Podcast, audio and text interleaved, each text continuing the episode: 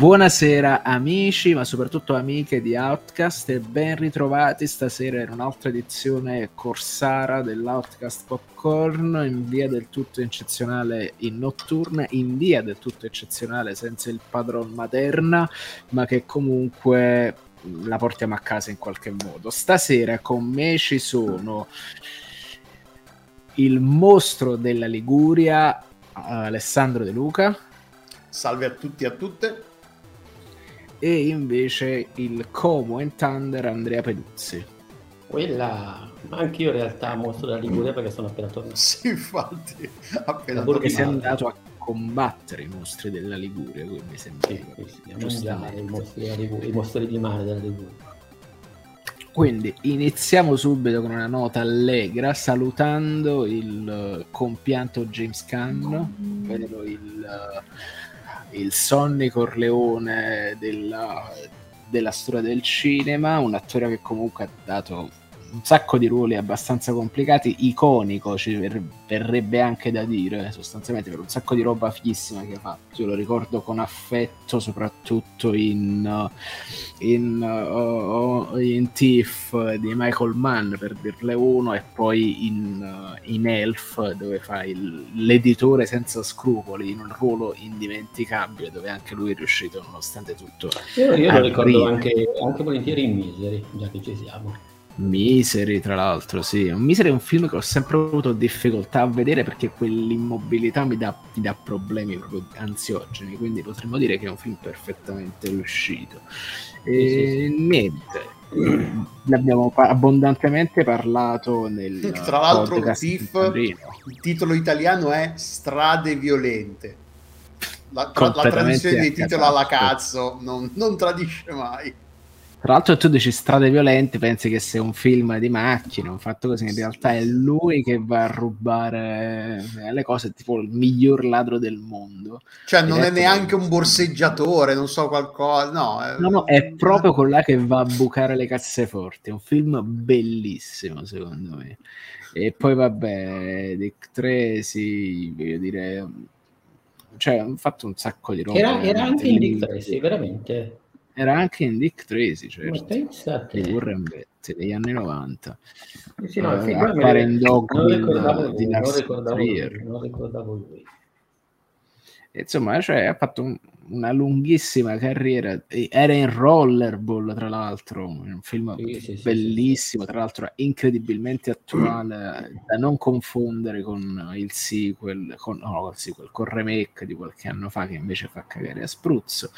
Comunque, niente, una lunga una lunga carriera che comunque 1940-2022 aveva uno strafottio di anni, 82 anni. E va bene, cioè, lo ricorderemo sempre spalmato sul, alla, sul, casello dell'autostrada dentro il padrino, una morte esatto, iconica. Perché, perché, aveva, perché era troppo focoso. Era troppo... Perché era troppo focoso, esatto. E per, già che si... Vai, scusa.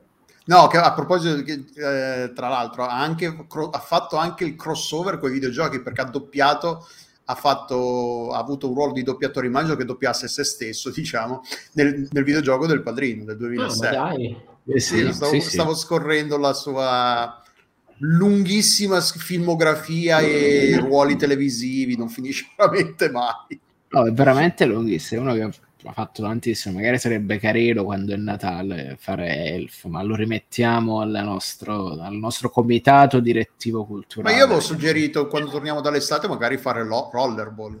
Sì, rollerball d'estate se torniamo dall'estate, se, se l'estate finirà, se no, sì, c'è un sacco sì. di sì questa affermazione. No, una cosa che, che, invece che è strana è che non, ha, non è, mai, è uno che ha fatto sempre solo l'attore, perché ha, ha, ha, ha diretto solo una cosa, Hide in Plain, plain Sight, che li troverò a ogni costo.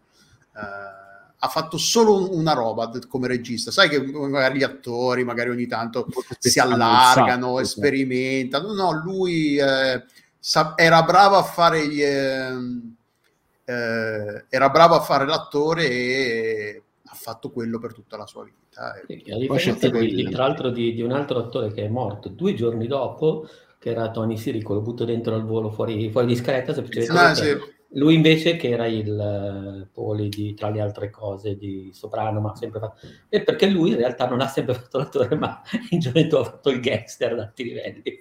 Quindi poi in realtà in prigione, leggevo l'altro giorno, ha, è stato entrato con una compagnia, sai, di quelle compagnie teatrali che operano, diciamo, nelle prigioni e ha, ha, fatto una delle cose che probabilmente in prigione succedono una volta su 10.000, cioè riabilitarsi davvero e non essere, diciamo, pestato, torturato. Semplicemente... Che, che esci dalla prigione che sei pure peggio di quando, di come esatto, quando sei, sì, sei lui, entrato. Lui, nonostante, vabbè, era un sostenitore mm. di Trump, era un, un, repubblicano di ferro, ma non si può essere perfetti. Però ci sta contestualmente comunque, perché voglio dire, i gangster non erano, i gangster italo-americani non erano comunisti, diciamo eh, eh, per cui eh, anche lui lo saluta. Come ci insegna il padrino. No, ma anche l- la serie dei, dei, libri di LA Confidential e compagnia bella, James Roy. Se James vai a vedere, Roy. se tutti quei, quelle, quella, quel retroscena con la mafia sempre me- con le mani in pasta in tutto, sì, ce l'avevano con i comunisti. Sì. Sì, sì, in realtà ce l'avevano con... Nel, nel padrino, nel, nel, proprio c'è la battuta in cui quando devono spartire il potere dei di, di Vito. Dicono, dopotutto non siamo comunisti. Esatto. E ridono Oltre che quella meravigliosa scena... manco per il cazzo proprio. Oltre Comunque, che la insomma, settimana, settimana di gangster, attori gangster che se ne vanno. Eh sì, perché che poi ci fanno è... tipo nella stessa quando età, è mancato Ray Liotta ne avete parlato io non perché anche Ray Liotta sì. relativamente da poco ma è un paio di mesi forse meno tra l'altro loro due eh, James Khan e come si dice, eh, Tony Sirico avevano anche lavorato assieme in Mickey Occhi Blu. No. Era sempre un film, era una commedia di gangster, diciamo così, era una rom-com abitata nel mondo dei gangster degli anni 90. Che meraviglia. Bene, ma torniamo a bomba su qualcosa di nuovo, che è qualcosa che è uscito recentemente, appunto parla, tratta letteralmente delle vacanze estive del Peduzzi perché su Netflix è uscito questo nuovo questo film animato che si chiama appunto Il mostro dei mari in italiano è diretto dallo stesso regista che ha diretto Lilo e Stitch e, e alla fine anche il um, How to Train a Dragon se non sbaglio il titolo in italiano era uh, Dragon Trainer ti, ti correggo Chris. perché in realtà era diciamo, il regista che Chris Williams ha diciamo, Chris lui, Williams, lui, se non sbaglio ha, ha diretto codiretto uh, come si dice come si chiama in italiano Moana Oceania Oceania, Oceania, Oceano, esatto. Oceania adesso mi ricordo sì, sì, sì. Oceania, poi ha lavorato, ha diretto invece completamente da solo, se non sbaglio, uh, Big Hero 6 non, vediamo se ha contribuito, ha lavorato, vabbè sì, Le Foglie dell'Impuratore, Mulan, eh, però diciamo che come, come regista ha, è accreditato solamente in uh, sei film, compreso Il Monzo dei Mari, però gran parte dello staff, tra cui anche il produttore, hanno lavorato in un sacco di produzioni eh, della Disney piuttosto che della DreamWorks, ad esempio il direttore artistico e i produttori vengono dalla serie appunto Dragon Trainer e si vede un sacco e in generale è tutta gente che qui è arrivata in Sony, però da esperienze praticate in, in tantissime altre, diciamo così, aziende o studi legati all'animazione. E si vede perché effettivamente, secondo me, il film mescola, per esempio, il character design dei personaggi è molto disneyano, quello dei mostri invece preso di peso da Dragon Trainer, in particolare quello della Furia Rossa, che è diciamo il mostro più rilevante mm-hmm. sì. storia, mentre invece, è una cosa molto interessante, ehm, tutto quello che è il, il, background, per cui le scenografie, le ambientazioni, lo studio dei costumi hanno un taglio estremamente realistico, le luci, il mare, il movimento dell'onda, perché lui ha proprio voluto uh, fare un taglio, è qua, sembra quasi live action, poi in realtà non è, è vero però lui ha proprio voluto fare un, un lavoro sui dettagli. Mi è capitato perché um, ho avuto modo di leggere il, come si dice, la cartella stampa in cui spiegavano tutta la lavorazione. Stato, sono stati maniacali nel, nel, cercare di replicare quello che era l'ambientazione marinaresca del Settecento. Poi qui il mondo è un mondo, tra virgolette, iperbolico, fa, potrebbe essere la Terra, ma è, è, una variante della Terra dove ci sono i mostri. Ecco. però è tutto secedentesco e tra l'altro lui si è ispirato moltissimo anche a Master and Commander, hanno fatto un sacco di... Uno Covid permettendo, perché poi il film l'ha realizzato in tre anni ed è nato insieme al Covid, eh, hanno fatto un sacco di escursioni, location, musei, così. Hanno... E secondo me si vede perché l'effetto, diciamo, generale è molto interessante. Assolutamente sì. E allora visivamente è incredibile, tant'è che lo stavo vedendo ieri in treno dall'iPad come piace a, a zio Martin Scorsese e, e ho detto ma anche non, non, non, è, non c'era qualcuno, qualche altro regista che aveva fatto quella polemica. Uh, Lynch aveva fatto la super, la, anche lui se, se pensate che sì, guardare sì, il... perché secondo me perché eh... preferisce che si vedano dal telefono. Cioè la sua polemica esatto. secondo me era così pesante. E quindi anche lo stavo vedendo. perché è più straniante sì, no, perché poi del resto oh, abbiamo visto, secondo me Twin Peaks abbiamo visto tutti quanti su televisori più piccoli di un iPad Pro, quindi attenzione. E niente, l'ho visto ieri, sec- mentre ero in treno, alla seconda scena quella figa col, con, diciamo, con l'attacco alla Furia Rossa, ho detto no, allora qui non è cosa di guardarlo in treno, bloccato, messo in pausa e lo, l'ho ricominciato oggi pomeriggio e mi è piaciuto veramente tantissimo, a parte che c'ha secondo me alcune trovate che sono fuori di testa, ovvero non solo tutta la raffigurazione del mare che è incredibile, l'effetto dell'acqua che è quasi che eh, alcuni anni fa avremmo detto sembra roba di Cameron, ma se non fosse che Cameron l'ha spenta ancora più in alto secondo me. E poi eh, la sabbia, la sabbia è incredibile. Adesso tipo nella clip che sta girando ci sta questa scena di questa sabbia rosa e c'ha, eh, non è un piattone, cioè ho, la, ho il mostro proprio... felino, ho la gatta che mi si sta attaccando letteralmente al computer. Eh sì, perché giustamente ha freddo, evidentemente. Ha freddo, eh. sta... Sì, sì, sì, per cui è, è qua in cerca di... di così. Oddio, no, affetto, sono questi capezzoli, di colpo di via, via, se no censura. e... e ci demonetizzano. Speriamo. Vabbè, e allora, allora è tutto finito. E, niente, mi è piaciuto tanto, mi è piaciuto soprattutto la, la, caratterizzazione dell'equipaggio è un po' altalenante, secondo me. Cioè, trovo divertente il fatto che, cioè, per esempio, fosse stato un film Disney, sarebbero stati di meno, però più caratterizzati, secondo me. Poi c'hanno tutti quanti delle menomazioni assurde, tipo ognuno con la, un, uno stromo con l'uncino, uno senza una gamba. Comunque, evidentemente, veramente non ce n'è nessuno sano. Eh, perché i pirati me... da da Pirates esatto. of the Caribbean se non sono no, no, infatti, infatti l'atmosfera è, è, molto piratesca cioè, molto loro, loro, nel film sono, è la storia diciamo di in questo mondo dove ci sono i mostri marini e ci sono i cacciatori di mostre tra l'altro è molto figo se giochi per, per i fan di Monster Hunter perché si vede proprio che con i mostri cacciati poi realizzano le attrezzature le cose ed è una cosa veramente, veramente figa da quel punto di vista. Però sì, infatti si vede. il riferimento è piratesco ovviamente nella prima scena c'è proprio, si vede il, che il cappotto del capitano è fatto con la pelle del mostro che ha ucciso per salvare il protagonista maschile, per capirci. Sì, sì, è, che è comunque un, è un dettaglio figo, secondo me, oltre ad avere una sorta di comunque richiamo simbolico, secondo me molto efficace.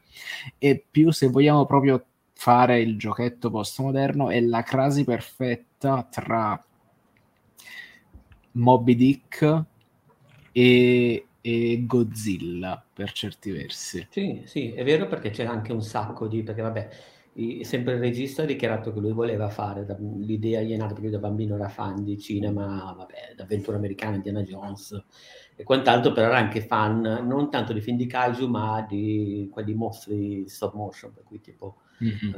uh, King Kong, però in realtà poi nel film ci sono addirittura dei, dei, momenti, delle inquadrature sui mostri che sono proprio kaiju di bestia, cioè proprio godzillati che vanno sull'occhio così. E, e, il film è la storia sì, di, di, questo mondo dove a un certo punto, cioè dove diciamo la caccia ai mostri è una professione data per scontata perché ci sono questi mostri dei mari che sono pericolosi e diciamo sono secoli che questa cosa viene data per scontata anche nei racconti, ovviamente sono eroi così.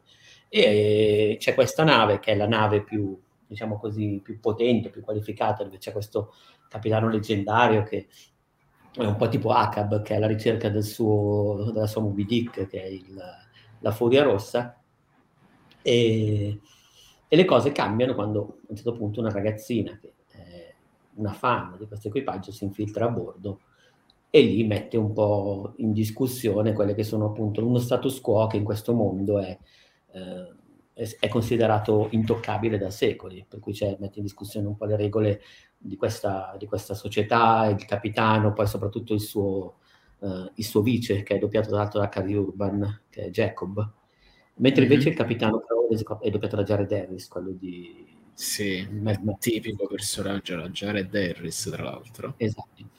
E in generale comunque è bello perché è un film che parla con molta semplicità, perché non è un film pretenzioso, eccessivamente complesso nelle sue tesi, semmai è, è, più, è, più, è più elaborato in termini di messa in scena che non in termini di racconto. Però sì, molto onestamente sì. lui ti, ti parla di, di, un confronto tra eh, nuove generazioni e vecchie generazioni, soprattutto tra la decostruzione di quello che è diventato mito e che attraverso il mito mantiene attive delle regole che magari non sono proprio giuste e che vengono anche strumentalizzate e, e, parla di, sostanzialmente di rapporto con le regole, con le istituzioni, tra virgolette. Tra l'altro lo fa bene perché ci sono alcune cose, ad esempio ci sono il codice, ad esempio, dei cacciatori di mosse che si vede che impone di andare all'aiuto di una nave anche se si è, diciamo, sul proprio bersaglio, per cui anche se sei a due passi dal catturare il mostro della vita, se c'è una nave in pericolo tu devi mollare e andarla aiutare, per cui parla anche di regole che sono giuste, per cui nel senso il discorso è se, se, le regole sono ancora specchiate dallo spirito dei tempi e hanno utilità, vanno bene, se sono fini a se stesse, servono invece a protrarre delle ingiustizie, allora è giusto metterle in discussione. Per cui fa anche un discorso che nella sua semplicità non è così banale. E no, poi, anzi. È molto bello, molto estivo, è, è stato un po' il Luca di quest'anno per me, anche un po' come periodo d'uscita. E poi, sì, allora, e poi visivamente è impressionante, è incredibilmente dettagliato, è veramente lussureggiante, ma anche quando ti fa tutte quelle, de- cioè quando ti fa le inquadrature della città, delle navi, è veramente... L'inquadratura dall'alto della città è roba da One Piece, è fantastica. Wow, assolutamente, la cosa veramente triste è che non riusciranno a fare su One Piece una roba così figa quando la adotteranno per Netflix. Proprio una bomba. Eh, e allora tro- è veramente molto bello, è molto, po- è molto positivo senza essere mai strappalacrime, è ambientalista il giusto senza essere paraculo, cioè anche i cattivi in fin dei conti n- non è facile dare un, definire qualcuno un cattivo in questo momento perché no, lo stesso no, perché, perché, parla proprio di come a volte le regole le istituzioni finiscono esatto. per, per, mangiare se stessi cioè per, per, per per divorare la realtà, a prescindere, poi è chiaro che c'è chi si approfitta di più di me. Però secondo me è interessante. È veramente molto valido, molto interessante ed è straconsigliato, quindi secondo noi. Sì, sì, una, una, una, una, sorpresa, l'ho visto volentieri. Mm-hmm. Poi bello da vedere anche in famiglia perché appunto poi non ha, non ha diciamo le, neanche le pretese in termini di scrittura di film, come potrebbe essere Soul piuttosto che i film di Doctor, cioè è molto meno, molto più pane e salame, cioè in senso buono, nel senso viene via più, più facile, per cui si può guardare proprio così anche in, tra virgolette, in relax. Bene, bene, bene. Quindi eh, il mostro dei mari è abbondantemente promosso mentre invece adesso c'è proprio in cama quello che è l'hot topic del, della nostra serata, quello per il quale effettivamente siamo qui riuniti, ed è sostanzialmente Thor Love and Thunder, l'ennesimo tassello di quella folle maratona che è la nuova fase della Marvel che ancora non ha trovato una direzione, ma riporta, secondo me, i pezzi giusti al posto giusto per questa nuova iterazione di Thor, volendo anche chiudendo un cerchio. E tutto il film è sostanzialmente basato su quello che è uno degli archi più famosi e amati, soprattutto negli ultimi anni, eh, di Thor, ovvero quello di, di Aaron, che vede appunto come protagonista uh, la potente Thor, uh, se non che qui è un, è un coprotagonista più che altro. Diciamo, cioè nei fumetti c'era questo momento in cui Thor veniva dichiarato indegno dal macellatore di dei e questo essere il macellatore di dei chi ca- no aspetta aspetta macellatore di dei chi sarebbe in inglese? Chi cazzo è? Il God Butcher praticamente. Non macellatore di dei esatto. Ok eh, sì sì mi, mi dispiace. Allora, Delo, come l'avresti tradotto? God Butcher? Non lo so, no, pensavo che fosse una traduzione, traduzione assurda di qualche personaggio, che, che, invece no, vabbè, ok. No, no, no proprio eh. il Gore, il God Butcher, che lo dichiara indegno sostanzialmente e lui perde, perde il controllo del martello. Mentre qui invece tutto il percorso che fa il martello, fa il personaggio di Jane Foster è quasi è completamente diverso, ma ritornano alcuni degli elementi che comunque sono caratteristici classici, ovvero il rapporto conflittuale di Thor col, eh, del suo ruolo nel mondo che è costantemente messo in discussione. E secondo me oh, un'interessante chiusa a tanti, a tante archi narrativi che sono stati aperti sul personaggio e non sono mai arrivati a compimento. Qui invece trovano, secondo me, un punto di equilibrio. Peduz, tu come l'hai visto? Allora, io pre- premetto che sono stato un, un, grande fan di Ragnarok perché ho, ho, apprezzato il modo in quel film in cui si, si costruiva l'epica passando dalla cacciata, diciamo, e poi in realtà era un film che, che, ce la faceva, secondo me, a mettere l'epica al momento giusto. E poi, vabbè, io personalmente sono in sintonia con, eh, con Waititi, sono in sintonia con quel Thor lì, capisco che ci siano fan, perché effettivamente poi in realtà era stato relativamente divisivo Ragnarok, perché c'era chi Thor poi è il supereroe che forse più di altri è partito con un registro e ha cambiato questo registro nel corso del, dell'universo cinematografico Marvel, un po' per i registri che si sono avvicendati, un po' perché in qualche modo, diegeticamente parlando, è il dio che nel corso del, della prima parte, del, della prima fase, era stato vicino a Tony Stark e quindi si era umanizzato, era diventato un po' più sarcastico mentre invece qui eh, lo avevamo lasciato alle prese con i Guardiani della Galassia, per cui è coerente che abbia assorbito un po' lo spirito di questo tipo di, di personaggi e dal Thor, tra virgolette, più epico di, di Kenneth Branagh o anche in Dark World, che era comunque un po', si prendeva molto più sul serio, qui invece porta avanti la cacciata. Ecco, io mi aspettavo di trovare un, un qualcosa che fosse tipo Ragnarok, però spinto ancora al massimo, e secondo me invece questo film fa una cosa ancora diversa, nel senso che eh, parte da Ragnarok, parte, nel senso la, la, prima parte è quella che spinge al massimo quel tipo di cosa lì. Però poi secondo me diventa quasi anticlimatico, nel senso che il grosso dell'azione, il grosso di quel tipo di messa in scena, di immaginario lì, c'è all'inizio, proprio anche in termini di mazzate. Poi secondo me, eh, quando entra in gioco il personaggio di Jane Foster, eh, succede una cosa interessante, cioè il film eh, deputa a lei quello che è il punto di vista dello spettatore e sostanzialmente diventa una sorta, secondo me, di Jojo Rabbit, cioè ma letteralmente, nel senso che a quel punto Waititi prende e fa un film dove tutte le parti più eh, sparate diventano, e comiche diventano farsesche, qui ad esempio c'è tutto il concilio degli dei. Mentre invece tutto, senza, non, non voglio fare spoiler, però tutto quello che è il percorso di Jane Foster è quasi una metafora, un mondo, diciamo così, di realismo magico che lei si crea per sfuggire alla realtà.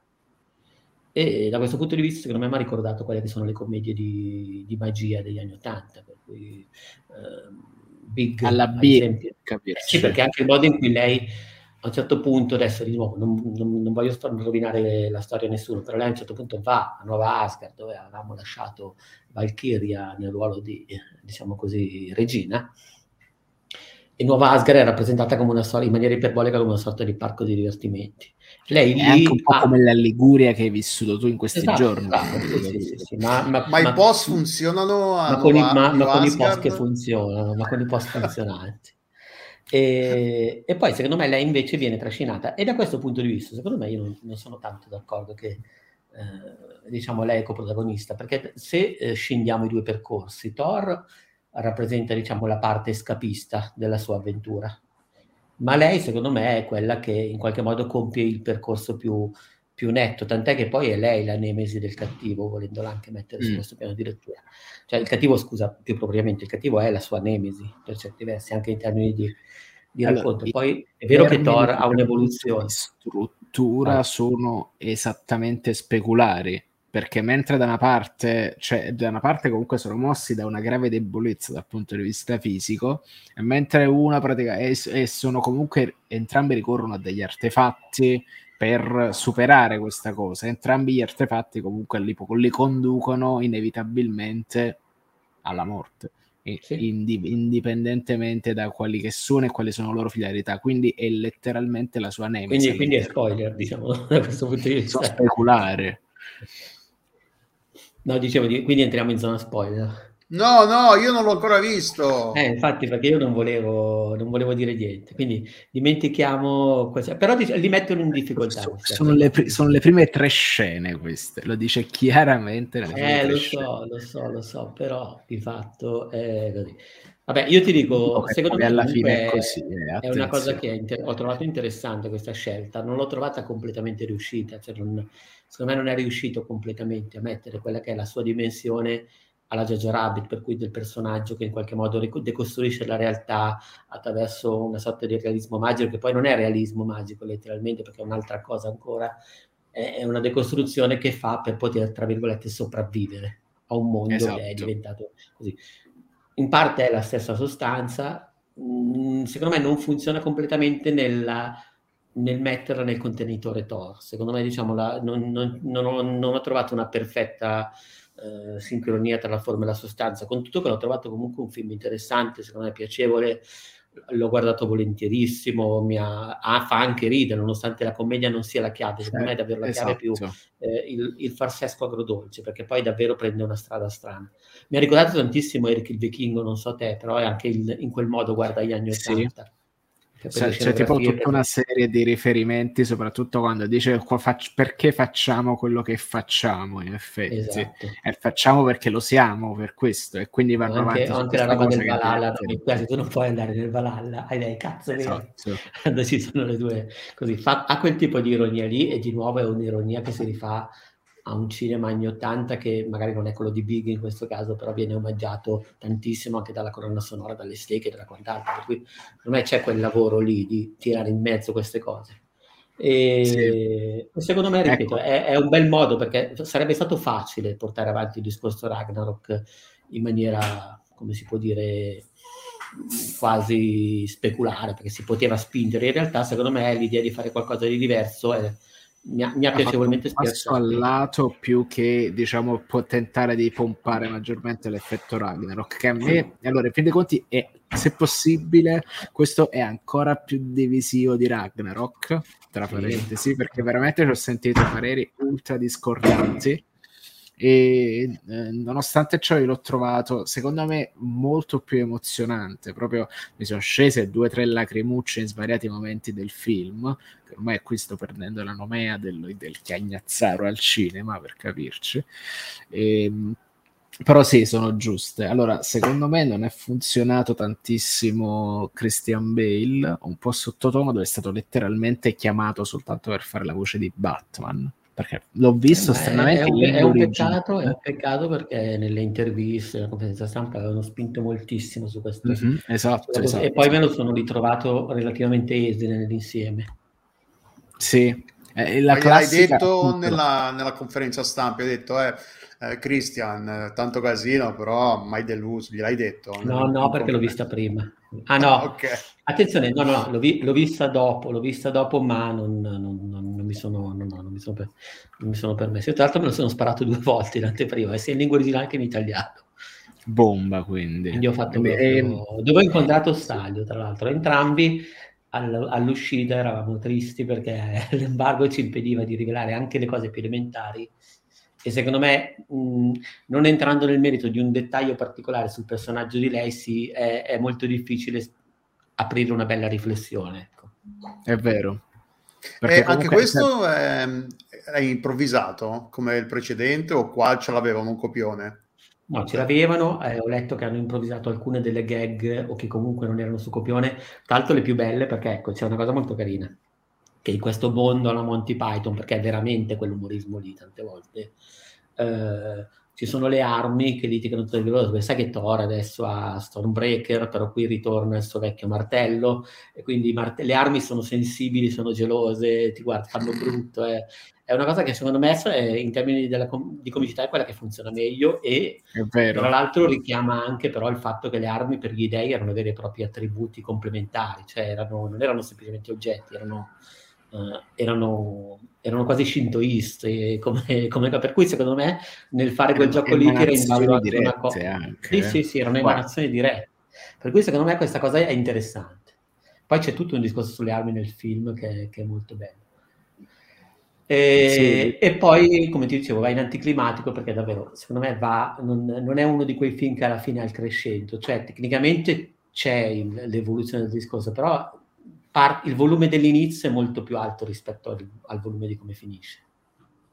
Eh, secondo me, lo sai, appunto, definisce anche tutto un, il, il, complesso cambio di tono che fa, lo fa appunto in, in, quella funzione lì, perché non avrebbe funzionato a fare tipo il crescendo con quel tipo di finale che poi esce. Per capirci. No, no, no, sono d'accordo. Ed Quindi... capisco che i fan possono essere spiazzati perché, ad esempio, invece Ragnarok il crescendo ce l'aveva come, nel senso Ragnarok sempre più, più, sempre più, aggiungeva esatto. sempre cose e alla fine ce la faceva. E qui posso capire che magari un fan che magari non ha interesse o non è in sintonia con un certo tipo di, di, di, di anche di riflessione secondo me sì, perché, sì, poi, sì, perché ci, eh, ci sta, cioè, se tu vai al cinema e ti aspetti di vedere nel, nella migliore delle ipotesi un Ragnarok più grosso, nella peggiore, secondo il mio punto di vista, un, un, un ritorno al passato di Thor, un qualcosa di un po' più... Qui trovi qualcosa che è... Tra l'altro è anche un film relativamente sconnesso dal, dal, dal quadro, cioè è un film relativamente autonomo che, rispetto al quadro generale del, dell'universo cinematografico. Tutto l'universo cinematografico Marvel al cinema è sconnesso all'universo cinematografico Marvel. Cioè, no, sono d'accordo, però qui secondo me è, è più un... Ehm, cioè col fatto che c'è tutta questa dimensione metaforica nell'avventura di Jane Foster, mm-hmm. qui, qui, qui, quasi potrebbe essere, cioè potrebbe non essere successo niente realmente, ma essere tutto mm. diciamo un, un'astrazione e non cambierebbe niente. Esternamente al film ovviamente, internamente sì c'è quella scena che secondo me è meravigliosa in cui uh, viene raccontato il fatto il, come si sono lasciati che secondo me è una delle parti sì, più lì è proprio rom com ma lì addirittura film. sembra di vedere un American Pie cioè sembra, sembra di esatto. farli è, è una roba bellissima secondo me perché comunque è una roba ultra drammatica che comunque fa molto ridere ed è, ed è, un, è un, contrasto stranissimo e, e secondo me se la gioca molto bene ma ripeto cioè la cosa altra che apprezzo tantissimo è che secondo me anche nel suo costruire mondo, un mondo di riferimenti non è mai mai mai mai netto nel senso non è calcato col pennarellone ci sono tipo la scena in cui con la slitta si schiantano sulla Luna. Quella là è identica, identica, identica, tipo al viaggio sulla Luna, quello classico del cinema espressionista, per capirci. Proprio la, la stessa paletta cromatica, la stessa inclinazione quasi. E poi vabbè, le, le capre che urlano. Tipo quello di Méliès. Esatto, no, esatto. Non... Ok quello, proprio quello. Cioè, alla fine sì, sì. È, ed è appunto una reference. Beh, che, di nuovo è un, è un, immaginario che rimanda al. Ne parlavamo tra l'altro l'altra volta anche, e anche in questo caso c'è un immaginario da Luna Park, da cinema circense, esatto. da cinema artefatto, artificioso fino alla fine, che c'è da nuova Asgard e poi accompagna tutto il film nei colori, nelle scelte.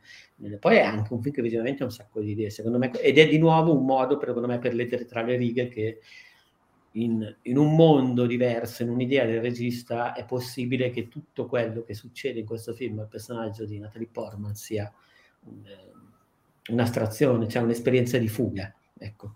Ok, eh, giustamente sì, perché poi Mm, mm, ah, sì, cioè è, è, allora in termini in questo caso è proprio termini... escapismo per il personaggio di lei, cioè, esatto. cioè la vita vera, vera, sta andando così, io reagisco con uh, una fuga nell'immaginazione. Nel suo caso l'immaginazione è recuperare il suo vecchio ragazzo, compagno, che è un supereroe vichingo dello spazio, quindi in qualche modo lei ha proprio l'accesso privilegiato a questo mondo.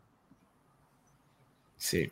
Poi, Però secondo me questo sì. è interessante, è, un disco, cioè, è stata una cosa, una scelta interessante, poi eh, riuscita a volte molto bene, in alcuni tratti un po' meno, però diciamo, sono contento che mi, mi, fa piacere che abbia voluto fare il suo film.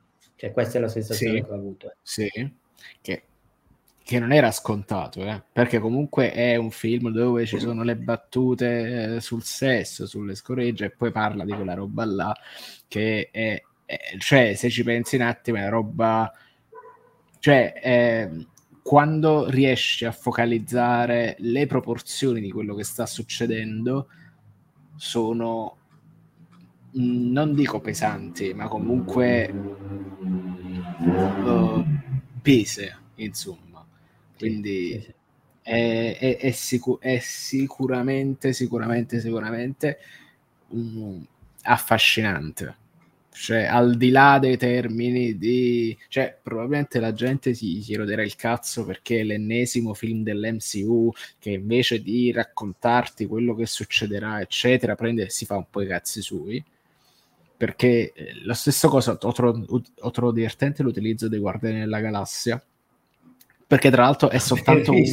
che tra l'altro pure loro non ce la fanno più perché, eh, non lo sopporto, perché Tom è, ingombra- è, un è un tipo ingombrante questo Tom. esatto esatto anche in termini di volume di fuoco banalmente perché sì. e, e, tra l'altro è la tipica gestione della, dei, del grande cliffhanger narrativo alla Marvel che dice sì ma tanto tu mi hai piazzato questi personaggi qua che per il racconto che voglio fare sono soltanto un ingombro per dire quindi non dico che li brasano fuori scena ma quasi per capirci e come la mia teoria no, è come però, succederà però servono dirti Thor adesso non è neanche più quello di Ragnarok che, che faceva il pirla con Tony qui esatto. ha ancora fatto il pirla con i più pirla del tra virgolette con i più pazzi del, del, di questo sì. gruppo qua di questo mondo qua per cui adesso anche lui quel, ha assorbito quel modo di fare lì è, è tutto eh, questo fuori scena. Sia diegeticamente no. che poi mh, extra, nel senso che lui vivendo, a, cioè lui è diventato un po' un personaggio anche alla James Gunn.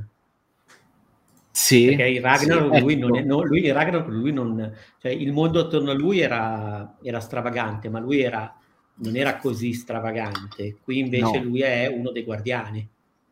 Cioè, lui qua si muove, cioè detto bene, c'ha proprio la stessa felicità di Eric il vichingo, cioè come si pone verso gli altri, con quella cosa che deve essere un leader a tutti i costi, che deve ispirare.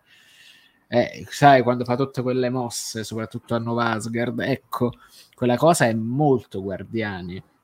Cioè, come se lui a un certo punto ecco, desiderasse avere qualcosa su cui, diciamo, proiettare la propria influenza e nei Guardiani per lui non c'era posto. Non c'era posto non solo come personaggio ultra potente, per capirci, ma anche appunto dal punto di vista banalmente delle dinamiche di gruppo, secondo me. E quindi si trova d'altra volta a doversi organizzare, rifare e ripartire fino a quell'epilogo là, tra l'altro. Che, che, è, è, che, secondo me è proprio la chiusa del personaggio. Cioè, io non riesco a immaginarmi un Thor 5 per capirci mentre Thor 4 comunque lasciava uh, cioè mentre Thor il Ragnarok lasciava comunque un, un, personaggio comunque che era irrisolto per certi versi qua cioè qua chiude tutto cioè, non so se mi sì sì sì, no. sì. chiude però contemporaneamente apre perché in realtà poi nel finale c'è una, c'è un, succede una cosa nel, che ti, ti, dà una dimensione nuova del personaggio che potrebbe darci qualcosa più avanti, magari in qualche dinamica di gruppo, magari non con un film dedicato, chi lo sa. Esatto, esatto. Eh, una domanda, ma questo soffre della, della stessa sindrome di Mad, uh, Multiverse of Madness che ti dà l'impressione di essere un film fatto per, solo con la scusa di venderti il prossimo crossover? Perché no. Multiverse ha proprio sta cosa che ti sembra che sta raccontando cose di cui non te ne frega niente. Che ma questo, dice, questo ah, ma no, ma poi c'è il crossoverone, tranquilli, poi si risolve. No, no, questo, questo, invece... questo, è un film veramente autonomo che parla, di, okay. che parla di questi personaggi qua e di quello che succede in questo film. È, è, davvero un film che può, tra virgolette, fare a meno del resto dell'universo Marvel. Esatto. Cioè, ma più di altri se possibile. Fa... Ma anche a meno dei film che sono venuti prima, per quanto mi riguarda cioè tanto che riesce a essere secondo me efficace. Tant'è che il personaggio di Jane Foster ti viene sostanzialmente riraccontato come ti viene riraccontato Thor. Cioè è, è, secondo me è veramente è incredibile il lavoro che hanno fatto per fare, per fare un film che è, è strano dirlo al quarto film di una serie ma comunque è un film incredibilmente autonomo e si fa incredibilmente i cazzi suoi e questo qua è un pregio. Per esempio, la mia preoccupazione era che le scene nella città degli dei fossero l'equivalente delle scene degli illuminati in uh, Multiverse of Madness, mentre invece no, è, è un tipico passaggio della struttura del monomito, secondo me, ma non è una completa deviazione di cui il film può fare a meno, ecco. Come era secondo me appunto il fatto degli illuminati, per capirci. Quindi, sì. cioè, in termini di racconto è, è proprio pulito, è giusto. Cioè, Multiverse of Madness era pieno di problemi di sceneggiatura. Questo qua, detto, è, è adeguato è veramente adeguato e non era scontato, eh? Sì, sì, sono d'accordo. E beh, io direi non facciamo spoiler stasera, magari ne facciamo settimana prossima. Sì, quando dai, c'è, pure... c'è, anche Joe Pep. Eh, sì, se c'è anche Joe Pep, magari... anche perché banalmente stasera c'è, c'è il povero Dio che non l'ha visto, quindi sarebbe brutale. Esatto, esatto. esatto. No, anche perché è un peccato, e... nel senso è vero che che la cosa diciamo più importante viene, viene buttata giù nei primi minuti, quindi è uno spoiler per modo di dire, però in generale l'evoluzione è bello anche entrare in sala. Io per esempio non ne sapevo niente, non avevo nessun tipo di fi- cioè non sapevo com'era la parte nel fumetto, perché poi in realtà nel fumetto c'è una situazione simile per certi versi, ma di- diversa. Ah, io ho dei fumetti di tutta sta roba qua, non, non so. No, invece eh, la conosce- conoscevo tutti gli sviluppi perché appunto il Thor di Aaron mi, mi piace abbastanza, tra l'altro lo disegnava Ribic, quindi era una roba veramente over the top. E quindi eh, diciamo il personaggio della potente Thor lo conoscevo, come conoscevo anche il, ma, il macellatore di dei, quindi, uh, quindi diciamo gli esiti li sapevo e ho trovato l'adattamento che ne fa secondo me incredibilmente appunto il termine tecnico è veramente adeguato.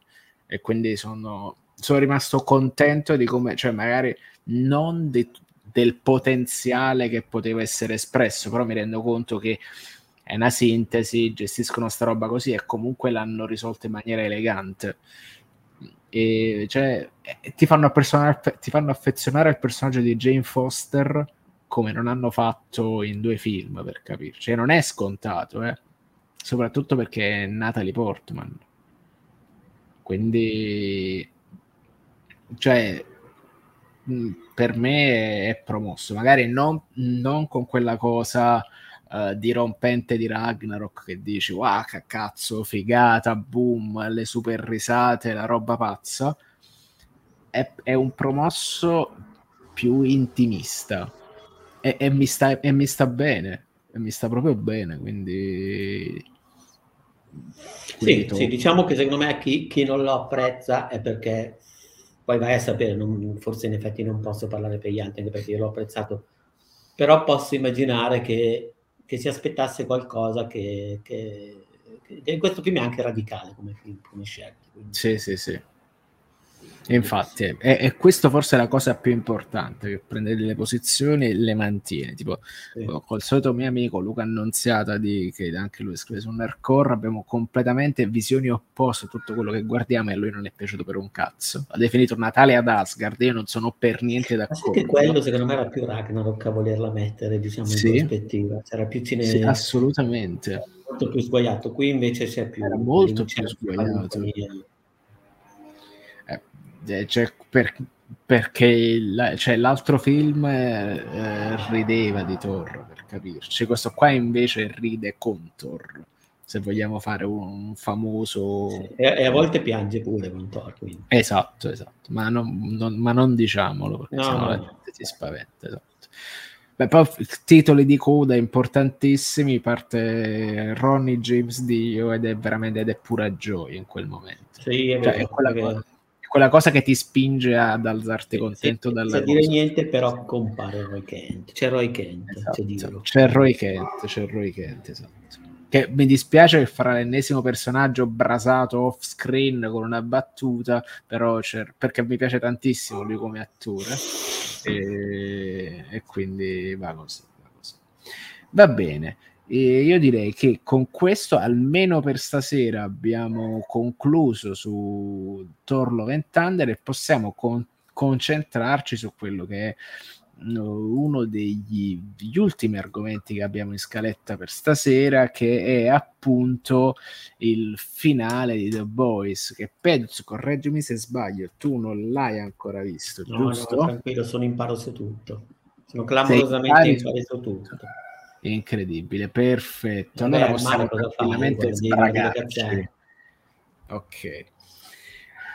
Allora, come, come vi è sembrato il finale di The Boys? Di questa terza stagione di The Boys? Ma io l'ho trovata, alternavo tra cose, ah, bello, divertente, a cioè, in generale, le prime tre puntate mi erano piaciute molto di più di quanto mi siano piaciute poi le restanti cinque. Mm-hmm. Che poi ho visto, io ho visto le prime tre subito e poi le ultime cinque le ho viste nel weekend. Quindi ho avuto okay. una, una pausa di due o tre settimane e l'impressione è un po', mi ha dato un po' l'impressione, sai quando c'è il bambino che, impa- che scopre che se dice le parolacce in presenza degli adulti fa, fa, è, suscita shock. È un po' questa okay. cosa qua mi ha dato, che quando fanno queste scene scioccanti eh, non, non le fa perché aggiungono roba che veramente di valore narrativo, lo fa perché ormai è, è, sta cosa, loro devono fare sta cosa, allora la, la, fanno perché sciocca e la gente, oh Dio no, ma dai, eh, tipo quando la puntata di Herogasm, ero, Eroigasmo, Okay. Cioè, boh, sì, io ne avevo letto un po' in giro, so, non ne sapevo niente. Sapevo che era uscita, sta, che c'era sta puntata di cui ne avevano parlato in tanti sui social, gli attori, ah sì, che face, si erano fatti le foto con i vibratori, con i dildo, cazzi e mazzi. E poi la guardi e... eh? È una roba Come... tranquilla. È una roba tranquilla, sì. è vero. Cioè, ma è una, è... Roba, è una, roba, alla The Boys. È una roba ma infatti che io fanno... mi aspettavo, ti giuro, ma io non l'avevo vista. Sapevo che nel fumetto questa cosa era molto più spinta. Ah, io non me la ricordavo me neanche nel fumetto. No, me l'ho letto talmente tanto tempo fa che... Perché, attenzione, perché quella roba tipo che è uno spin-off, quindi non fa parte della serie completa del fumetto, è una roba che sta tipo dopo il trentesimo numero, tra il trentesimo e il trentunesimo numero. Quindi, diciamo, se tu hai letto soltanto la serie completa, quella canonica, può essere che ti sei perso questi spezzoni di mezzo, per capirci. E, no, però no, in generale poi alla fine... Anch'io ah, io ho letto robe tipo... Uh, no, come Red Wedding, a quell'impatto lì, cioè per me è stata no, puntata come un'altra. No, cioè, a, me, a, me, a, me, la stagione è piaciuta, me la sono stragoduta, però quella non è stata senz'altro la puntata clou, non è stato l'episodio di Twin Peaks uh, con l'esplosione. Con... No, è stato molto. Eh, molto quello è stato veramente dai, molto tranquillo. Esatto. Non, non, capisco perché. Come fa... cioè, non... Faccio fatica a pensare in un mondo, scusate, banalmente dominato da internet e dalla pornografia a portata di tutti, come quella cosa lì sia stata in qualche modo eversiva nell'economia della serie. È in linea con l'esto della serie, tutto qua. Ma non solo ti dico col resto della serie, ma secondo me è uno dei punti in cui la serie mostra quella che è un po' la sua debolezza, la debolezza soprattutto del suo showrunner che, che per quanto io lo stimi perché per uh, quanto 12-13 anni è riuscito a portare a casa eh, in maniera elegantissima Supernatural facendo stagioni tipo a botte di 22 episodi alla volta, che non era facile, però si vede si vede che comunque lui ha una tendenza conservativa nei confronti dei suoi personaggi nel senso che tutti gli archi alla fine si chiudono in maniera circolare, non c'è un percorso per il quale c'è un forte stravolgimento come succede in una stagione di Game of Thrones per capirci. Qua ogni stagione, specialmente anche come, come la seconda soprattutto, è proprio finisce in una maniera non dico pacifica, ma che comunque riporta i personaggi principali, le pedine, a quello che è il punto iniziale se non forse il personaggio di Butcher per capirci. Però no, comunque... secondo me Maeve e Starlight hanno un arco le, sono quelli che secondo me loro hanno un arco un po' più che non finisce da dove partono, mentre mm. per altri sì, eh, per dire anche lì The, the, the, the Girl e Frenchy Uh, sì, tanto casino, eh, però poi tornano dove cazzo hanno iniziato. Sì, esatto. sono quelli che fanno il, giro, fanno il giro più ampio, forse per dire, fanno il circolo più ampio, però alla fine da dove partono arrivano. Invece, secondo me, Maeve e per dire Starlight un po' si dis- ah, non, non, finiscono da dove sono partite, quantomeno loro. Però sì, in generale sì, sono, concordo, hanno un po' la tendenza a a, a, a, raccon- cioè a parlarsi un po' addosso, a ripetere un po' le stesse cose, un po' gli stessi stilemi, gli stessi cliché. Eh, non, c'è, c'è, anche da dire che Anthony Starr, il, il, l'attore che interpreta Homelander eh, Patriota, si regge veramente tutta la, tutta la, la, tutta la serie sulle spalle, sul, perché veramente bravissimo. Il, la, quanto, quanto, bene rende il, la du- bah, non, dualità, forse riduttivo, la moltepli- molteplicità del personaggio di Homelander, tutti i suoi aspetti, tutte le sue debolezze, tutte le sue forze, tutte le, cioè, tutte le sue pazzie, cazzo, ce n'ha più una più, una più di, Ragazzi, io ogni, ogni, volta penso che, cioè, non so, non ho mai detto niente, ma è è come se avesse, cioè, è il personaggio, cioè lui riprende esattamente la caratterizzazione, lo stile di recitazione, il taglio del personaggio di Amon di Schindler List, del nazista pazzo, Fa, è quel personaggio lì, con le debolezze. Ah, ma no, che magari che non inventi nulla, però, cioè, ovviamente. No, no, no, no, no ma io lo dico, lo dico, come complimento perché lo fa benissimo, sì, sì. lo adatta benissimo. Secondo me, è vera, io sono d'accordo con te, è veramente un, un gigante. Cioè, una rivelazione. Io, uno, uno così bravo, lo, un attore così bravo non è saltato fuori dal nulla perché poi salto, sono saltati fuori tipo era, era in Xina eh, era Banshee soprattutto cioè attenzione. sì non è, non è, saltato fuori dal nulla però, no, però c'è una, veramente una rivelazione veramente. e devo dire la verità mi è piaciuto moltissimo allo stesso modo pur con così il, in questa stagione mi è piaciuto tantissimo il, la costruzione di Soldier Boy Ah sì, eh, sì. Eh, per me pure lui è bravissimo, mi Jensen, ha fatto dimenticare Jensen sì. ecco, Jensen mi, ha, mi ha fatto dimenticare e non era facile il personaggio di Supernatural perché ah, io Supernatural, vero, cioè... Supernatural, non l'ho mai visto. So che esiste, però... ne ho visto degli spezzoni, eh, però non era, roba... era, un, era un personaggio. Qui è un personaggio veramente al punto che tra virgolette, ovviamente è lui, però è quasi irriconoscibile per alcuni Beh, è repellente come personaggio, diciamo. È, cioè... è, è, repellente, ma è anche, è anche lui, cioè effettivamente Beh, sì, è, perfetto per essere il vecchio Blender. Allora, è esattamente il punto. Allora, io trovo. A me, a me è piaciuto un sacco piccola... come personaggio, pur essendo repellente, però era un altro che quando era in scena attirava, cioè calamitava Cazzo. tantissimo assolutamente. Faccio una piccola inciso. Secondo me, appunto, tro- la serie tutta è troppo più interessata a fare la parodia della società contemporanea che a fare un racconto dei supereroi. Con ciò, però, molto bravo a caricare i supereroi di quelli che sono appunto, uh, appunto determinati aspetti orribili della società. Effettivamente, uh, Soldier Boy è, è è a tutti gli effetti il maschilismo tossico vecchia scuola alla, alla, alla, oddio, alla John Wayne cioè come si dice, come sì, muove, quella roba lì, esattamente sì. uno che va là così a coscia aperta e spara agli indiani. E, e posso cioè, dirti anche una cosa, secondo me là. il lavoro che hanno fatto sul suo costume è perfetto per, esi- per, evidenziare un certo tipo di posture e movimenti che sono poi quelli sì. che dici tu. Sembra, un, sembra, una cazzata, però raramente io non, non, ho molta sensibilità per i costumi, per certe cose, per cui diciamo se, se ci faccio caso è perché evidentemente me li, me li servono facile, però ho proprio mm, notato sì. anche quella cosa lì, cioè il, anche il suo costume, il modo in cui lo portava, era, e, e, tu dici John Wayne aveva quasi il barbaro da cowboy. Esatto, cioè, ma lui è, è proprio John Wayne.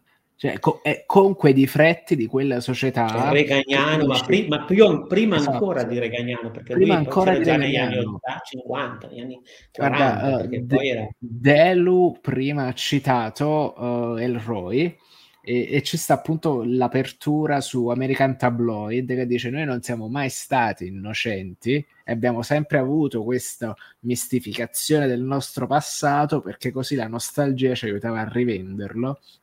E sostanzialmente è quello che si fa con la metizzazione di quella roba lì. E, e, e eh, il personaggio dice, di Soldier Boy no eh, io, chi è che forse dice noi siamo gli eroi, eravamo americani quindi eravamo gli eroi, è qui che lo dice. Esatto, esatto. Cioè, per noi non era, esatto. cioè, per noi, noi, per noi essere americani era sufficiente a, eh, a farci credere di essere gli eroi. E, e Soldatino esce esattamente da quella roba lì come poi Homelander diventa il personaggio che viene inneggiato dallo sciamano che ha fatto l'assalto a Capitol Hill per capirci. Eh sì. Eh, sono, proprio... sono, sono, l'uno, letteralmente, giustamente l'uno figlio dell'altro, cioè funziona esatto. proprio bene anche in quel caso lì. Il parallelo con la, con la, realtà, tra l'altro, io l'ho trovato un po' stucchevole in certi momenti, ma poi ci ho ripensato e, la, e, la col- e, e mi sono reso conto che la colpa non è della serie. realtà. È la colpa della esatto. realtà, veramente. cioè, è quella, ho pensato perché detto, ah, però che roba super pesante. Esatto. Che... Realtà, e poi, realtà, cioè, poi ti rendi conto fare, che è così. quella roba lì è successa veramente. Cioè, toglici, il, il toglici il, la gente che vola, toglici il, lo scudo, toglici il, mantello, quella cazzo di roba lì è successa eh, veramente. Sì, e, sì.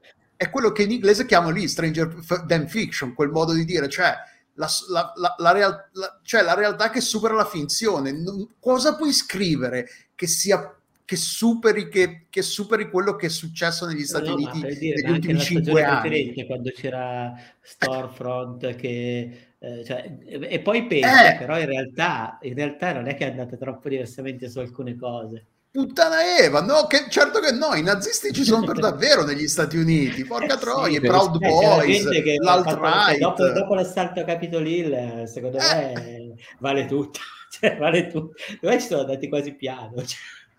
No, ma infatti no, no, è quello. Guarda, è incredibile. L'ho trovato, a un certo punto lo guardavo e dicevo, ma dai, sì, ok, però è tale e quale, dai, di...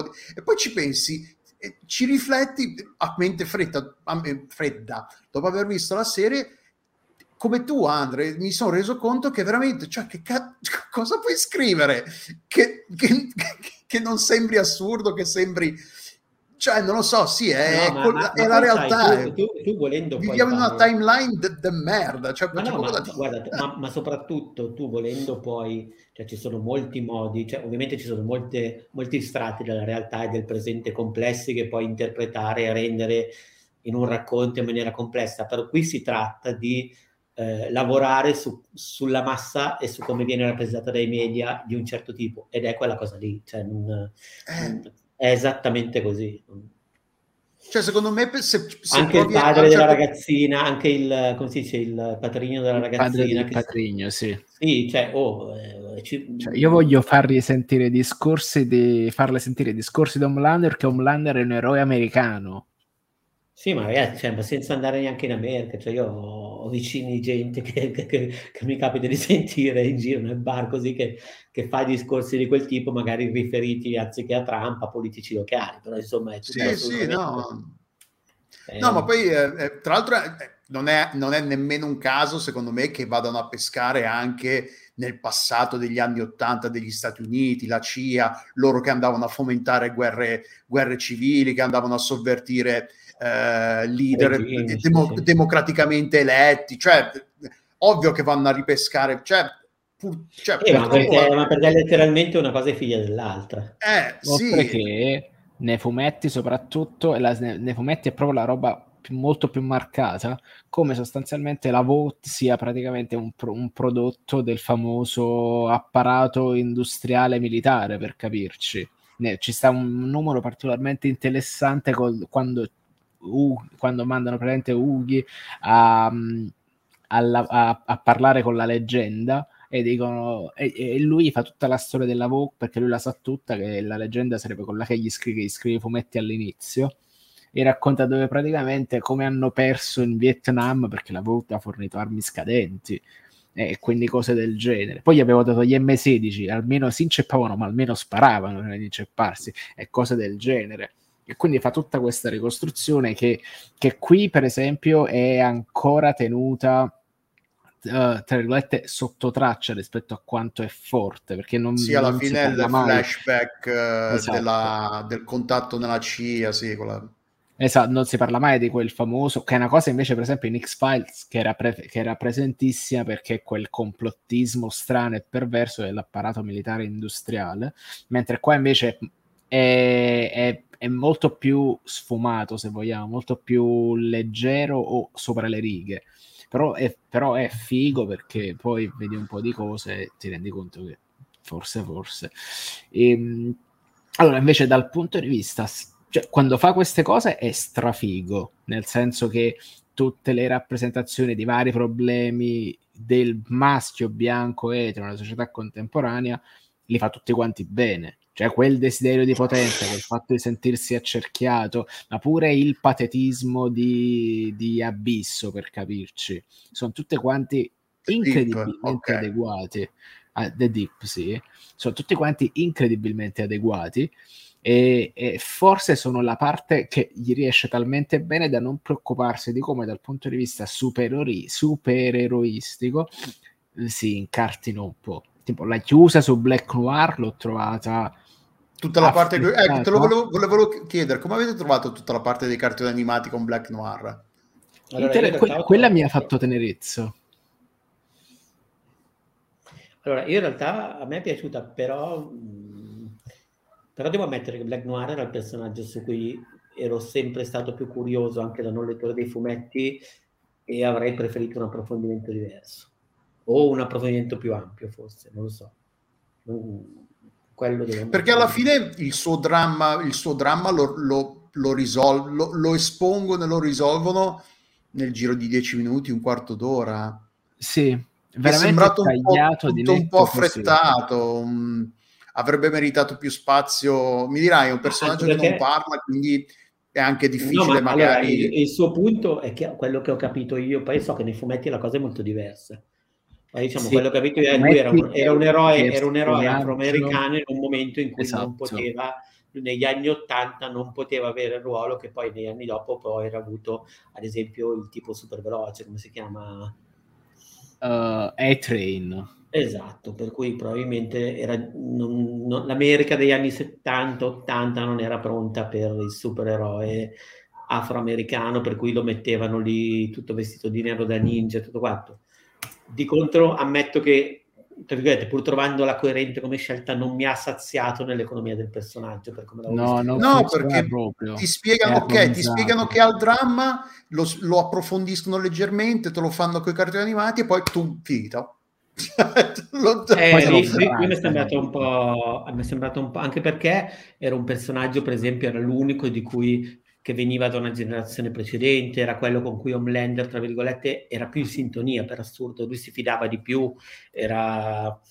Cioè, insomma, avrei, avrei, voluto, avrei, voluto, avrei voluto saperne di più, ecco, di eh, ecco, sì. spoiler sui fumetti, Cioè il personaggio di Black Noir nei fumetti era esattamente il clone di Homelander che tenevano, che utilizzavano per tenerlo sotto controllo perché nel caso lui smadonnasse gli mandavano quello che era forte come lui contro e poteva ammazzarlo per capirci.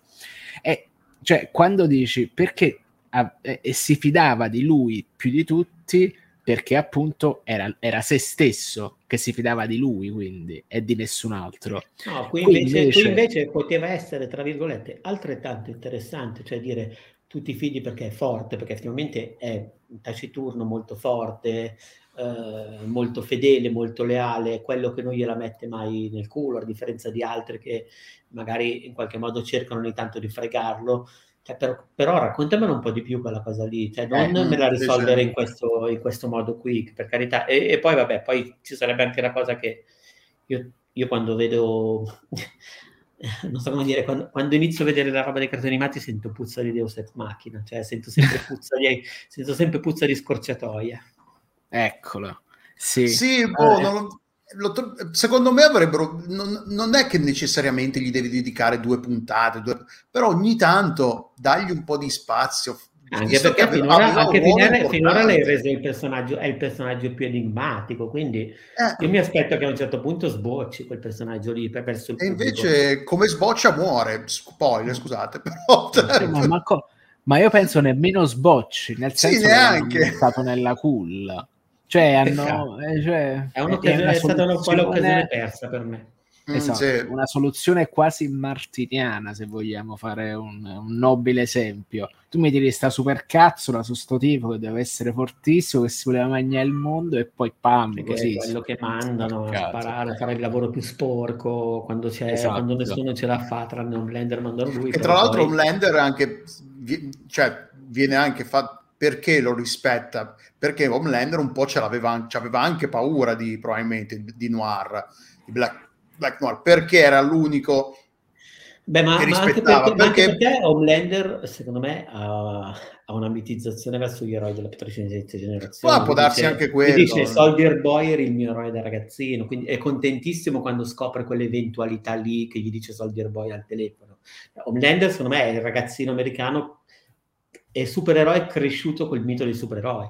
Poi lui, secondo me, quella, quella, cioè lui diceva, non so come dire, lui probabilmente da una parte lui considera debosciati i supereroi attuali che gli stanno attorno perché sono meschini e considera invece, eh, come si può dire, più, più tutti d'un pezzo quelli della generazione prima.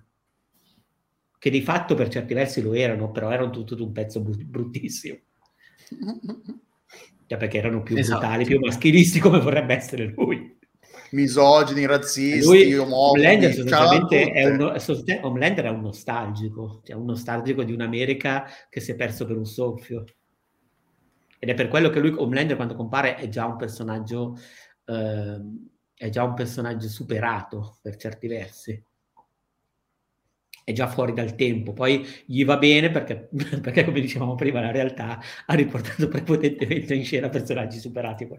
Poi. Madonna, veramente. Sì, Trump, cosa... Quindi va benissimo. Secondo, ecco, secondo voi se, se, la realtà non fosse andata, se nel 2016 Trump non fosse andato al, al potere, cosa avrebbero scritto in The Boys? Avrebbero fatto... Non avrebbero scritto in The non Boys. Avrebbero scritto avrebbero no, no, però che cosa avrebbero... cioè si sarebbero appoggiati probabilmente più pesantemente sul fumetto. O magari sì. sarebbero andati a pescare, in, secondo me, una roba che si... Eh, eh, quello di Warren Ellis col giornalista.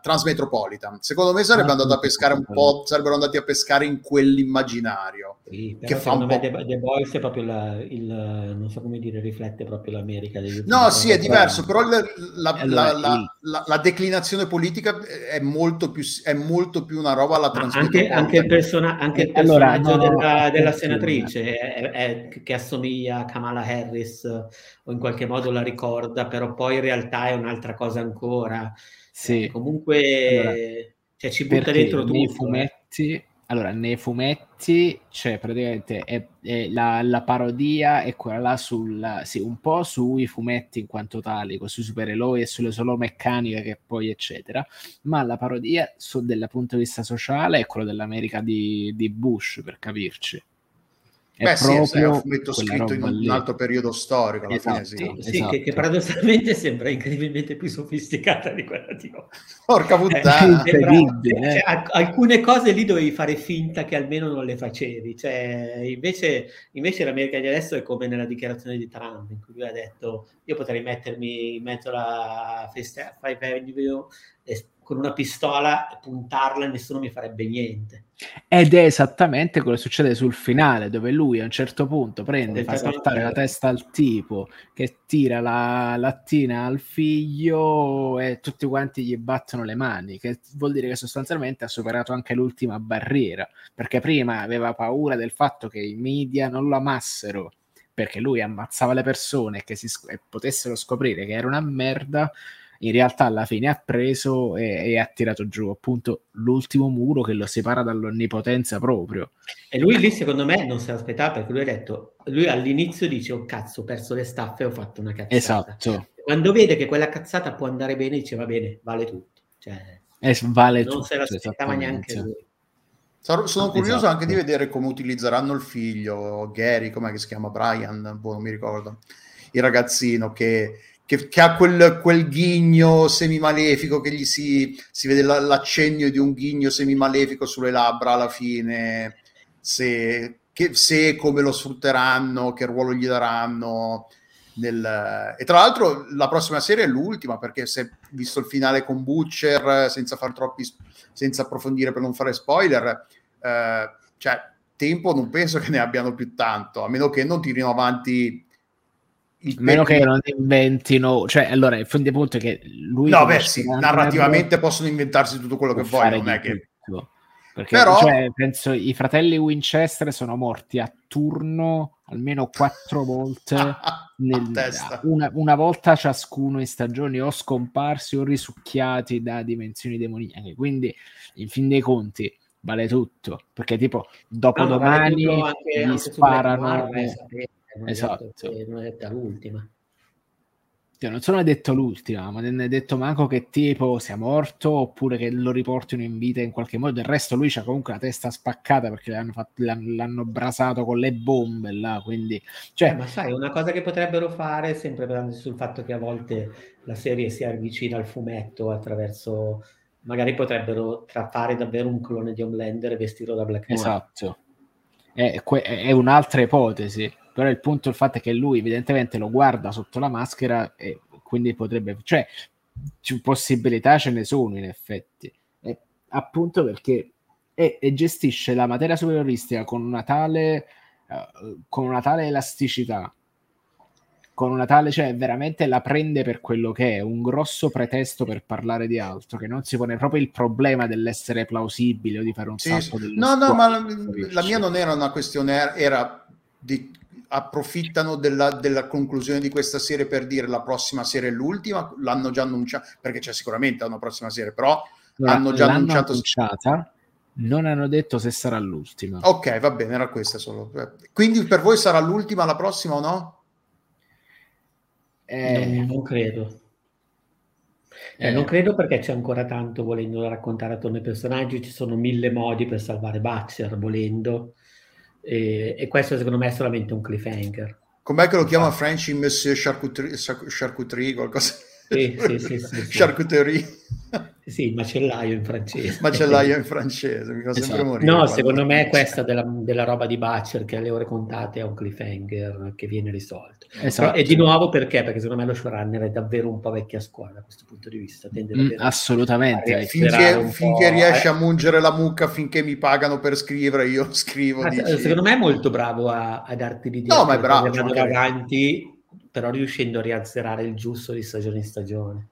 Ma guarda, lo fa sempre, cioè veramente è una roba che dici, ma come cazzo, cioè veramente cioè, c'è no, riuscito di nuovo, di nuovo Supernatural è lì che parla, eh. cioè se no poteva andare esatto. avanti altre 10 stagioni. Beh, in senza, infatti è... fanno i prequel, fanno i prequel ah, okay. su Supernatural. Eh, eh, però intendiamoci, è uno che ha questa capacità, cioè è uno che viene da quella scuola di scrittura lì, ha quella forma mentis lì, però lo sa fare perché comunque poi in realtà ogni stagione si regge un po' su se stesso. Cioè la stagione scorsa sì. è vero che era Stormfront quel dilemma lì, questa stagione c'è Soldatino.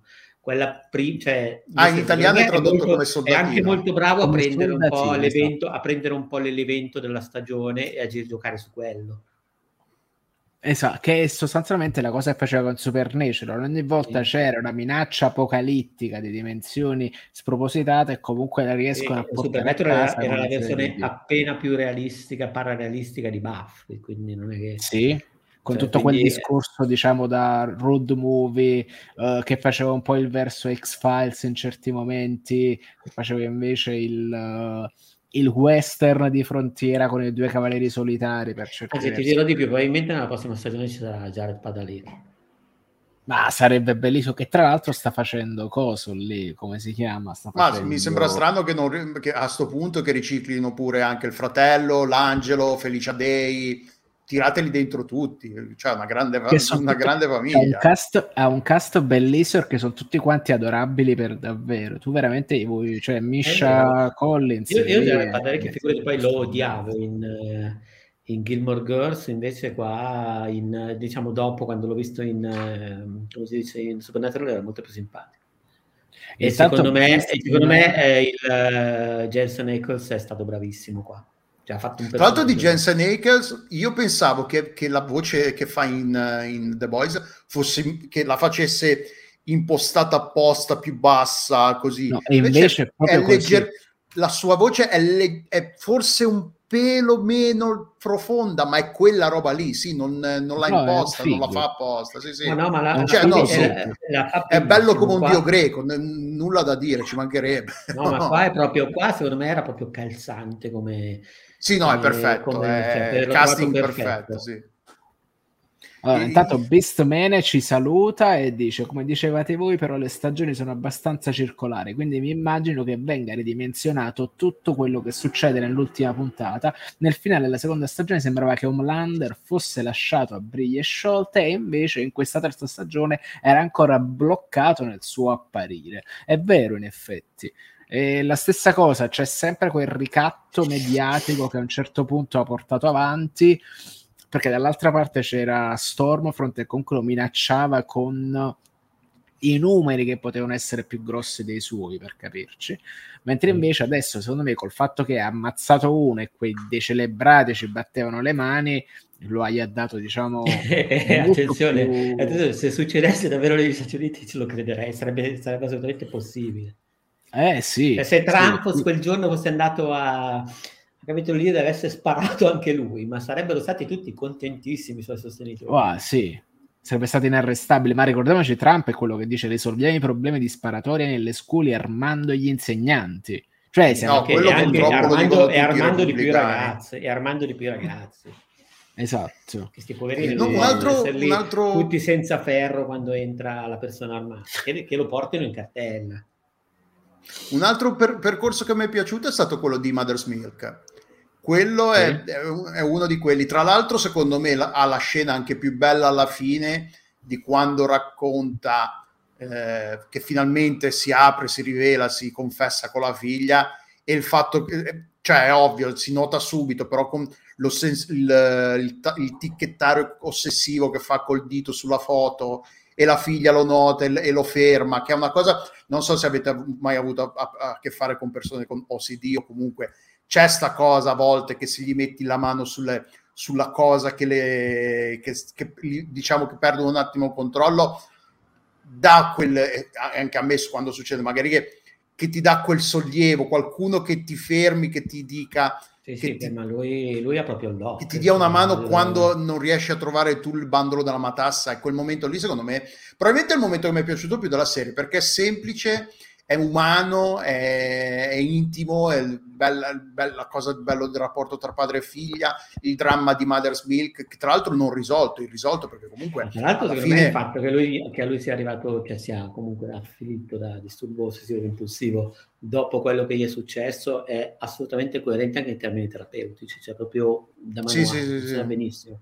No, infatti le, le, le malattie mentali si vede che è una, scritta, che è una, è una, scena, è una serie moderna perché le malattie mentali, i problemi di eh, stress post-traumatico, eh, sono tutte scritte in maniera credibile, eh, rispettosa. E anche, e anche le, le, debolezze di Homelander sono esattamente... Sì, sì, non sono... No, e tra è vero, è vero che c'è l'archetipo, è vero che c'è l'archetipo uh, assenza del padre, parricidi, cioè è vero che c'è quell'archetipo. No, vabbè, però funziona, le sono scritte... Però sono funzionabili, cioè va anche al di là di queste cose lì e ti dà dei personaggi tridimensionali.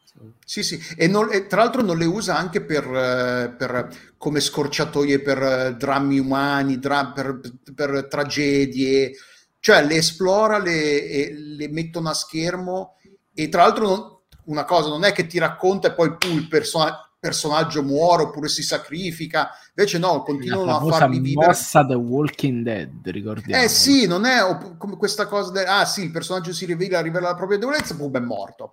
No, invece no, qua i personaggi rivelano la propria debolezza, i propri drammi umani, i propri, i, propri drammi, i propri problemi psicologici e continuano a essere a, a vivere, cioè a conviverci perché cioè anche The Deep che è un po' lo, lo, lo, prendono un po' per il culo è un po' la macchietta della serie però cazzo c'ha anche lui tutta una serie di cazzo di problemi non indifferenti psicologici. Sì, cioè, è un sessomane.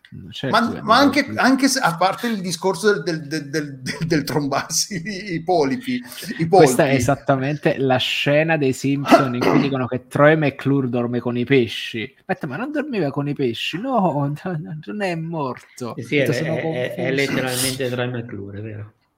Esatto. Però cioè, anche lui il suo dramma viene raccontato, viene esplorato e non è sem- semplicemente usato per, come macchietta comica, come cosa per farti ridere. Cioè, ovvio, è uno dei personaggi che viene più ridicolizzato, però è anche uno dei personaggi il cui, il cui dramma personale viene raccontato. Il fatto di essere questo punching ball per, eh, per Homelander, lui non può fare niente, deve prendersi qualsiasi cosa gli, gli tiri addosso, lo obbliga a fare perché non ne ha la forza e non, e non ha neanche il carattere per, eh, per ribellarsi. Ma poi, ma poi banalmente qui entra il gioco il fatto che lui tra tutti è un semi-umano, nel senso lui è, è un, a differenza di altri personaggi, lui è anche quello per dire Homelander piuttosto che il velocista, piuttosto che Starlight, piuttosto che Queen Maeve, sono tra virgolette eh, esseri umani connotati, nel, cioè supereroi ma esseri umani. Lui è metapesce. È un diverso. È un diverso, esatto. cioè è un personaggio che ha un, una sfera, cioè ha un complesso per questa cosa, chiaramente. Sì, beh, era esplorato soprattutto nel body shaming, il fatto delle branchie, era soprattutto esplorato nella prima serie. Sì, sì, sì, ma in più lui è proprio anche un personaggio che appartiene anche a un altro mondo, per metà. Quindi c'è, c'è, c'è un, è, sotto diciamo la leggerezza è, è, e poi ha, soffre anche del dilemma, dell'eterno dilemma del, del supereroe acquatico che, che, è un problema comune a tutti che, che, quando sono fuori dall'acqua che cazzo gli fai fare a sta gente qua? Cioè in generale e anche quando, e anche quando sono in acqua insomma che ti eh, sì, non è... dopo, to- dopo tot cose cioè, sì, alla fine sì, cioè, è, è, questo un po' il problema comune al, all'archetipo del, del, del, supereroe acquatico, diciamo. Eh, però attenzione, mo sono uscite tra l'altro a, proprio a tema le prime indiscrezioni, su, cioè le prime indiscrezioni, le prime immagini sul Namor che apparirà nel sequel di, di Black Panther e secondo me gli hanno dato una caratterizzazione precolombiana, secondo me molto figa. Cioè, no, no però, però a livello di, di superpoteri, quando no, è certo. fuori dall'acqua, cioè il, il personaggio subacqueo che, ha, che, è, che, è, il principe dei mari, però ok, sei super figo in acqua, però quante cazzo di eh, volte perché... succede che c'è una tragedia allora, sott'acqua? La questione, sai qual è? Che solitamente qua è caratterizzato letteralmente come il meme di Aquaman però in realtà Aquaman è fortissimo. No, no, quello è vero, Aquaman è forte anche fuori, però il punto è che molto spesso tradizionalmente questo tipo di personaggi eh, hanno tutta una serie di cicli e di espressioni narrative esatto. legate al loro stesso mondo. Per cui ci sono problemi, è come se fosse un'altra dimensione del mondo di sopra, cioè hanno gli stessi esatto. problemi, ma sotto è così. È quando, è quando le cose, diciamo così, si fondono e si mescolano che perdono un po' di, Anche perché perdono... Superman se lo metti sott'acqua, comunque Homelander se va sott'acqua a, a The Deep lo prende ammazzate comunque. Non è che ah, adesso sei nel mio mondo, ti Beh, fa... ma, no, ma, ma perché tipicamente sono supereroi che si basano su, uh, su, su una civiltà, cioè sono in, all'interno di un'altra civiltà, cioè la loro forza è legata a un'altra civiltà ed è in quella civiltà esatto. che hanno che hanno la loro stesso, supremazia. Cioè, infatti, secondo me il problema è quando cioè, il problema di Aquaman nei fumetti è quando, ma parlo proprio veramente negli anni, negli anni, anni, anni fa, è stato quando hanno fatto la Justice League, c'era Aquaman che era la, il, il, lato acquatico, non che non sia forte, però Aquaman funziona bene, quando, è come se fosse un alieno con problemi di mondo di alieni in realtà. Esatto. Esattamente. Quindi è, quello, è, è, è, lì che hanno senso questi personaggi ed è lì che sono carismatici, ovviamente. E, cioè, cioè... È, accid- è, accidentale che il mondo di Aquaman sia sott'acqua, potrebbe essere in un'altra dimensione. Esatto. Lui è il più forte per le leggi della fisica di quella dimensione. Esatto, non solo è più forte anche fuori dall'acqua perché lui dice c'è un corpo che deve resistere alle pressioni oceaniche sì, sì. del fondo dell'oceano e quindi esatto. quando esco fuori so forte, salto a pazzo, eccetera. Quindi diciamo il fatto di parlare con i pesci è, è il meno. È il meno. Perché, tra l'altro, Delo, so che sei un estimatore, ti rinvito a leggere la run di Peter David su Aquaman, che fu, fu un bel fatto.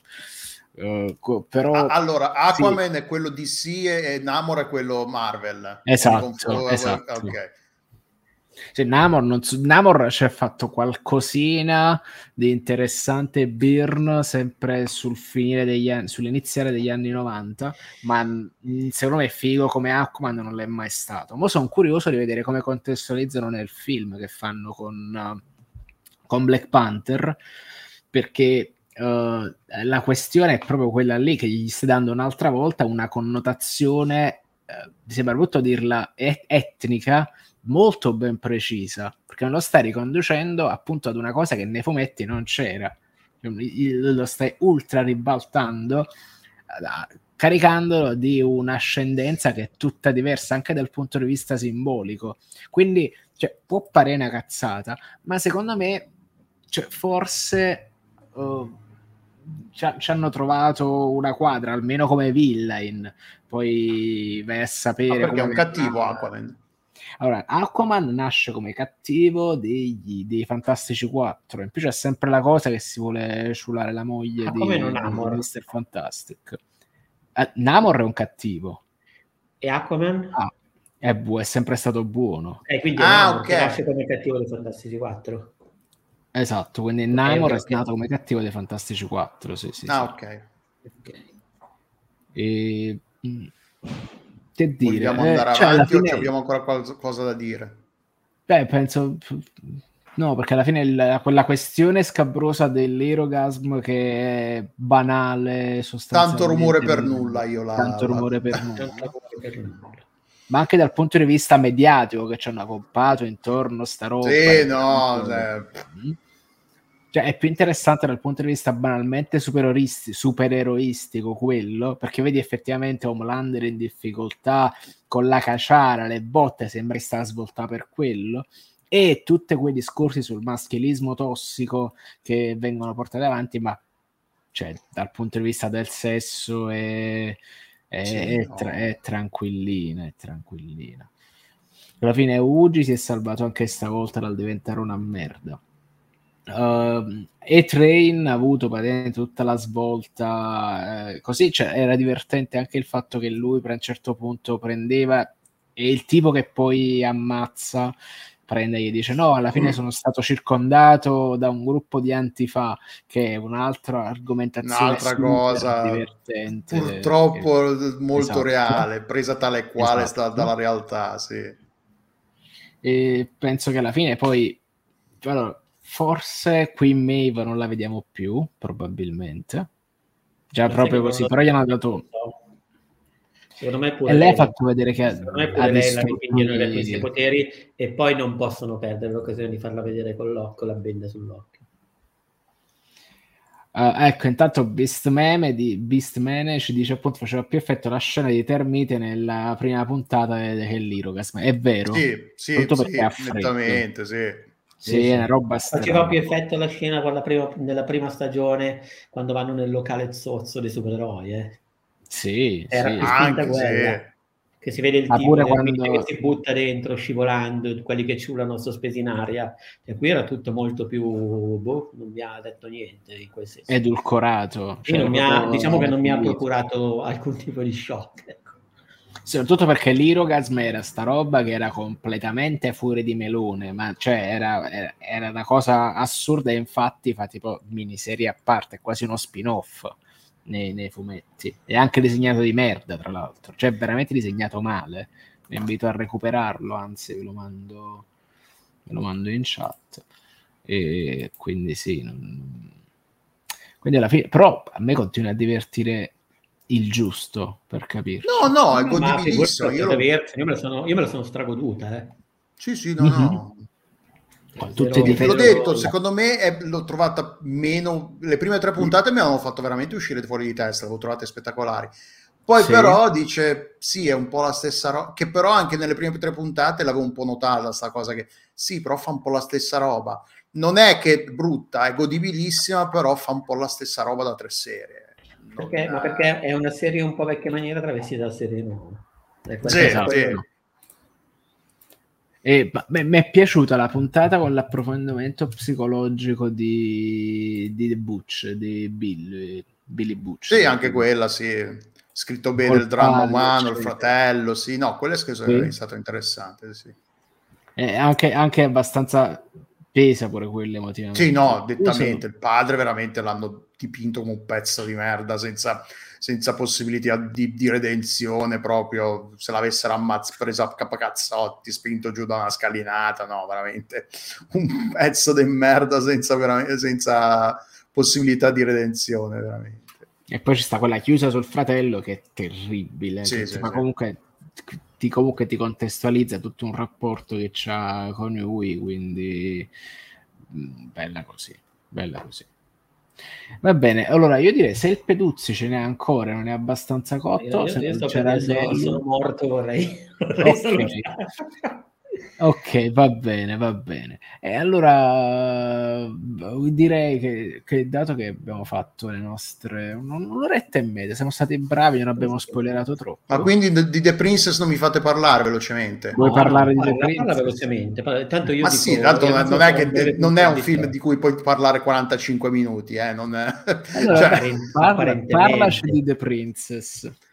Comunque, The Princess, film uscito su Disney Plus, diretto da un adesso il nome mi, perdonerete, è un uh, regista vietnamita che, ha, ha già, che, è nell'ambiente dei film de, de, tra gli appassionati di film d'azione abbastanza conosciuto perché ha già diretto Fury, che è una, un'altra produzione di un'altra produzione vietnamita che tra l'altro ha come protagonista Victoria Go, si pronuncia la, la, mi sa che la N è muta. Comunque, Vittoria Go, che è la, che è la l'insegnante, l'insegnante della protagonista in The, The, Princess. The Princess cos'è? Fondamentalmente è The Raid che invece di partire dal basso parte dall'alto e eh, ambientato in un, in un um, fantasy medievale e la protagonista è una ragazzina, una ragazza, un adolescente, cioè comunque facciamo che abbia 18-20 anni, non è la, l'età non è mai specificata, però. Eh, se, secondo me in ambito medievale ne dovrebbe avere più o meno 16. 14, non più di 16. Basandoci su quelli che erano gli standard.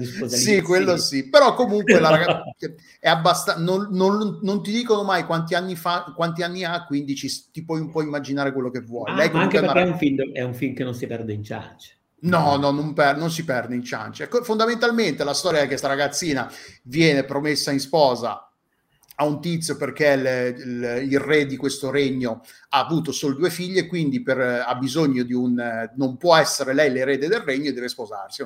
Classica storia medievale, una roba del genere. Arriva il momento delle, delle, delle, delle nozze, la ragazzina si rifiuta di sposarlo, succede un casino, lei viene imprigionata in cima a sta torre e, e, di lì comincia The Raid al contrario con lei che deve scendere alla base della torre semplificando molto eh, perché poi c'è un po' di mezzo. Però è quella roba lì è un fantasy medievale di, di, di eh, mazzate di arti marziali spade fruste ed è figo, cioè io mi aspettavo una puttanata senza, cioè è una puttanata, però è divertente nel suo essere una cazzata senza... È un film d'azione fatto bene, è girato bene, le coreografie sono fatte bene, lei è brava, la protagonista è brava, non... Eh, anche, poi vabbè, Vittoria Go deve essere una che deve essere una super allenata, cioè si vede che, che, che ci sa fare. Ed è bello, se siete appassionati di film di, di di arti marziali secondo me ne stravale la pena.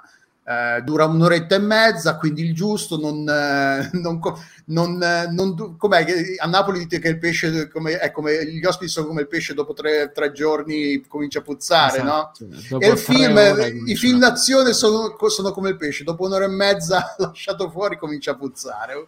E questo dura un'oretta e mezza, è godibile, le, le scene d'azione sono fatte bene, la storia è quel minimo sindacale che serve a giustificare tutto il casino che viene messo su. C'è Dominic Cooper che dà il bianco, eh, so, super sopra le righe, super eh, macchiettistico, questo cattivo, super cattivo vestito di nero, con i eh, capelli certo, neri, con la barba nera. Olga, Olga Kurilenko. Olga Kurilenko, esatto, che fa la, la, la cattiva insieme a lui. Boh, no, è godibile, secondo me ne vale la pena. Se siete appassionati di genere, se non siete appassionati di film d'azione, no, perché è quella roba lì. Io devo, io devo cioè, dire la verità, capisco il tuo punto di vista, e... però mi ha rotto il cazzo, non ce, non ce l'ho fatta, non mi Ah no, infatti, no. no ma ti dico, capisco, nel senso, a me piaceva lì, mi è piaciuto l'innesco, mi piace l'idea che alla fine è un... È anche un rape e revenge come taglio senza rape vero e proprio, però insomma è quella roba lì, è eh, tipo è, è, veramente l'exploitation.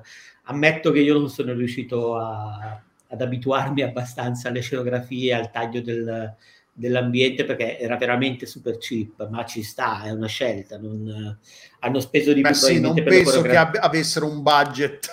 No, no, no, no, no, però devo ammettere che non, cioè, pur capendo tutto, perché poi ne ho letto anche, mi è capitato anche di leggere gente che lo ha eh, elogiato, difeso e tutto quanto. Io purtroppo sono, non, non, non mi ci sono divertito. No, ma ci mancherebbe, lo capisco. No. Tu, tu, come ti poni come nel, di fronte al genere dei, dei, film di calcio in faccia? Allora, a me piacciono, mi piacciono quando, però questo non mi ha, allora, ammetto di non, non mi hanno fatto impazzire le coreografie, ma è una scelta, perché comunque non erano fatte male, cioè però in generale nel complesso non mi hanno fatto impazzire.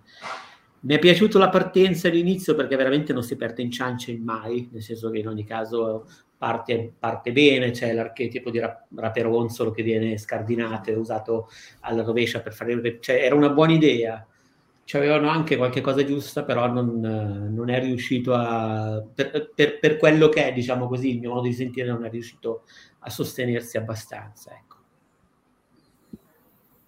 Però sì, a dire, a dire un altro a cui se non sbaglio ha fatto cagare a spuzzo, mi sembra. Eh beh, ma è, è, uno di quei che dipendono davvero molto dal, non so come dire, da, da, quando in quel momento ci stai investendo, da come te lo stai vivendo, è, è quella cosa lì. Io ammetto che non, non, non, non pur, pur, apprezzando tanti film d'azione, forse ho bisogno davvero io di qualcosa che sia anche solo leggermente più, più, più sofisticato di, di così. Cioè, qui era veramente era deliberatamente un B-movie per alcune cose, nel senso che non faceva Beh, le cose no, che fa John Wick, sì. che non faceva le cose che fa John Wick, che non faceva neanche le cose. C'è di mezzo, non c'è di mezzo il regista di John Wick, comunque c'è di mezzo Penso che abbiano prodotto, penso che abbiano prodotto. Eh. Tra l'altro la scena nell'armeria è John Wick, eh, è John Wick 2, mm. cioè, cioè, è una citazione talmente ovvia che sei lì a dire, ah sì. Però sì, io, io, purtroppo non ci sono andato a cogliere, cioè, non, mi ha, non mi ha preso abbastanza, non saprei mettere... Francesco non l'hai visto questo, no? Io non l'ho visto, devo scegliere se vedere questo o guardare il mostro dei mari, quindi però è, è, lì perché io, c'è una chance. Sì, beh, è, lì, è lì comodo su Disney, è comunque è vero, porta via in mezzo che, che, anche solo per sperimentarlo non, non, non non ti chiede molto. No, anche perché poi comunque secondo me, cioè non, se, se, dovessi consigliare a, ai non appassionati di film d'azione un film d'azione con cui cominciare, non sarebbe questo. No, no, no, beh, quello Però nel, nel, nel, contesto di, anche perché di film d'azione così facilmente reperibili, che sono disponibili senza doverti andare a scaricare i torrent in Cina o in Hong Kong, cioè il, film, il, il genere dei film d'azione è sempre un po' di, di, di, difficile reperibilità. Quindi questo è è, cioè su Disney Plus, è facile da reperire, te lo puoi guardare in qualsiasi momento, è, ha una distribuzione su, cioè ovviamente, eh, cioè alla fine ben venga. Tra l'altro Fury è su Netflix, se volete, se per caso qualcuno volesse vederlo. Quindi, cioè... Eh... Ah, Fury è su Netflix, vado sì, è del 2019 se non ricordo.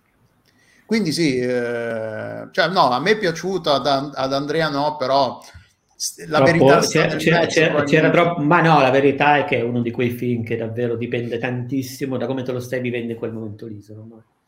Cioè, se sei disposto, io quando sono entrati, quando, quando è entrata in scena la roba Gardaland mi ha, No, aspetta, davvero la Gardaland quando lei scende nel, quando scivola nel... ma, in gen- ma no in generale nel senso che secondo me le scenografie sono davvero troppo, troppo pezzotte per i Beh sì no è, è, è, plastici, è, plasti- è plasticosissimo e, Madonna, e secondo sì, me sì. quella cosa lì cioè secondo me anche il fatto di cioè questa cosa qui non mi sporcava abbastanza le scene d'azione.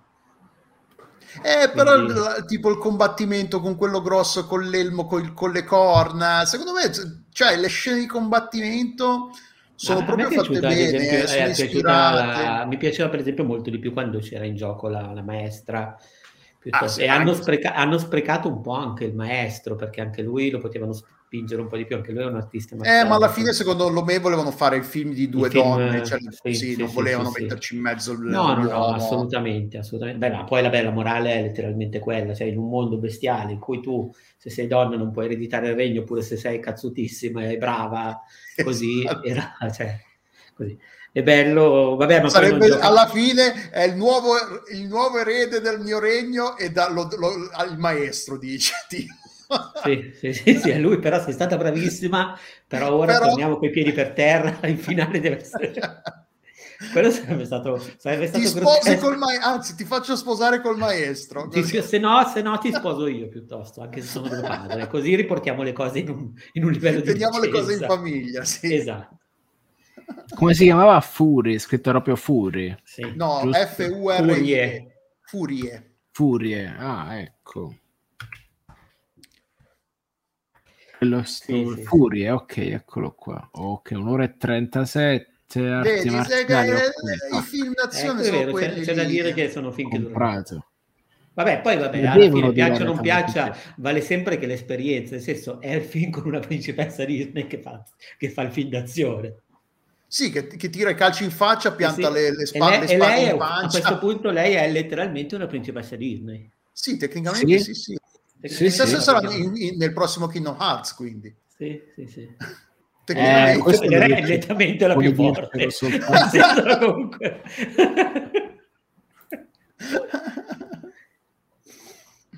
che tra l'altro e... lo dicono il nome, come si chiama il personaggio? O la chiamano no, solo no, The Princess? Uh, lei è forse. sempre The Princess. Ah, non, non ha mai un mi nome. Sembra, mi sembra di no, mi sembra di no. Bene, dai. Comunque sì, dai, che mi avete fatto parlare di The Princess, grazie. Che Vediamo su RDB, mi sembra... Allora, ho controllato quando l'ho visto perché l'avevo visto... Uh... L'attrice si chiama Joy King, ho controllato sì. perché aveva una faccia conosciuta. Lei viene... è giovane, quindi lei secondo me... Sa... Da bambi... anche da bambina. Esatto, sì, sì. Sono curioso di vedere se... No, no, lei, se lei è letteralmente The Princess.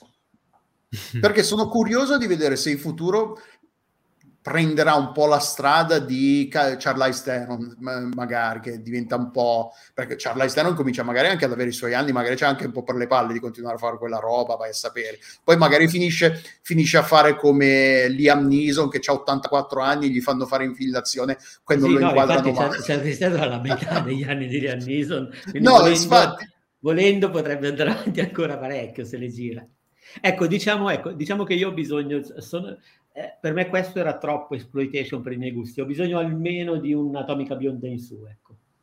Eh beh, viziato il ragazzino. Eh, lo so, eh, il, lo sign- so, lo so, il signorino, vabbè, i suoi Io non vizietti. guardo, non, non sono, non guardo l'azione di menare dell'India, non sono dentro così tanto, quindi ho bisogno di un po' più di, di roba grana, di un roba un po' più leccata.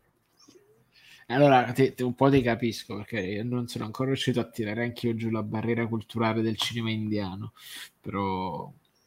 Ma, ma No. anche quello là banalmente è un grosso problema di durata, che non puoi farmi un film eh, così dura tre ore e mezzo, ma se, se Ma siete sai, quella è, patti, quella è- voi. quella è gente che non ha problemi di durata, cioè lì sai come sono gli No, indiani. ma non so, da, da tre ore e mezzo senza doppiaggio soprattutto. Beh, Dici, dai, doppiaggio, tre ore e mezzo. Ma poi del resto loro hanno anche i film d'azione indiani, hanno anche questa cosa che fanno i sequel, i sequel senza curarsi del... cioè il sequel, per fare il sequel basta che ci sia lo stesso attore ed è sequel. È come per dire che è come se Rocky e Rambo fossero lo stesso filone perché c'è Stallone, cioè non lo avrebbero chiamato, avrebbero chiamato Rocky 3, 4, 5, ma si sarebbe stato Rambo. Esatto. Cioè, gli indiani sono veramente dei, pazzo- dei pazzoidi per queste cose. Cioè, loro per fare il sequel basta un minimo di contesto comune e almeno un, un terzo del cast e puoi chiamarlo sequel.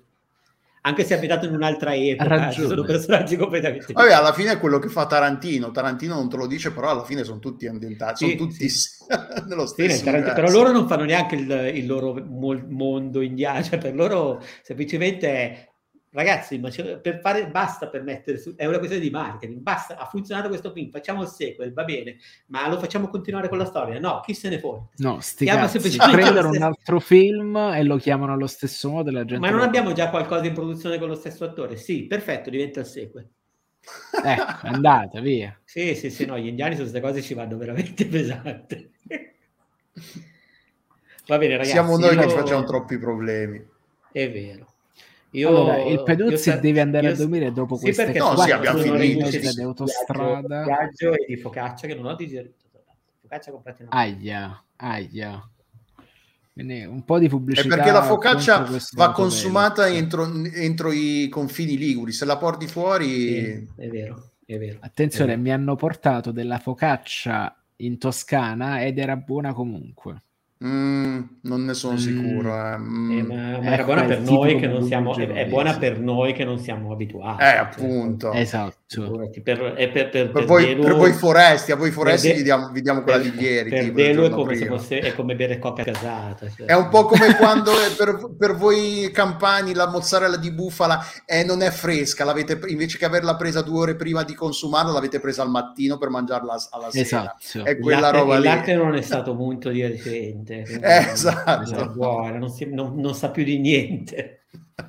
Quando la vedi che è rotta in faccia, come diciamo noi, che praticamente quando si faccia. arriccia la pelle e si rompe.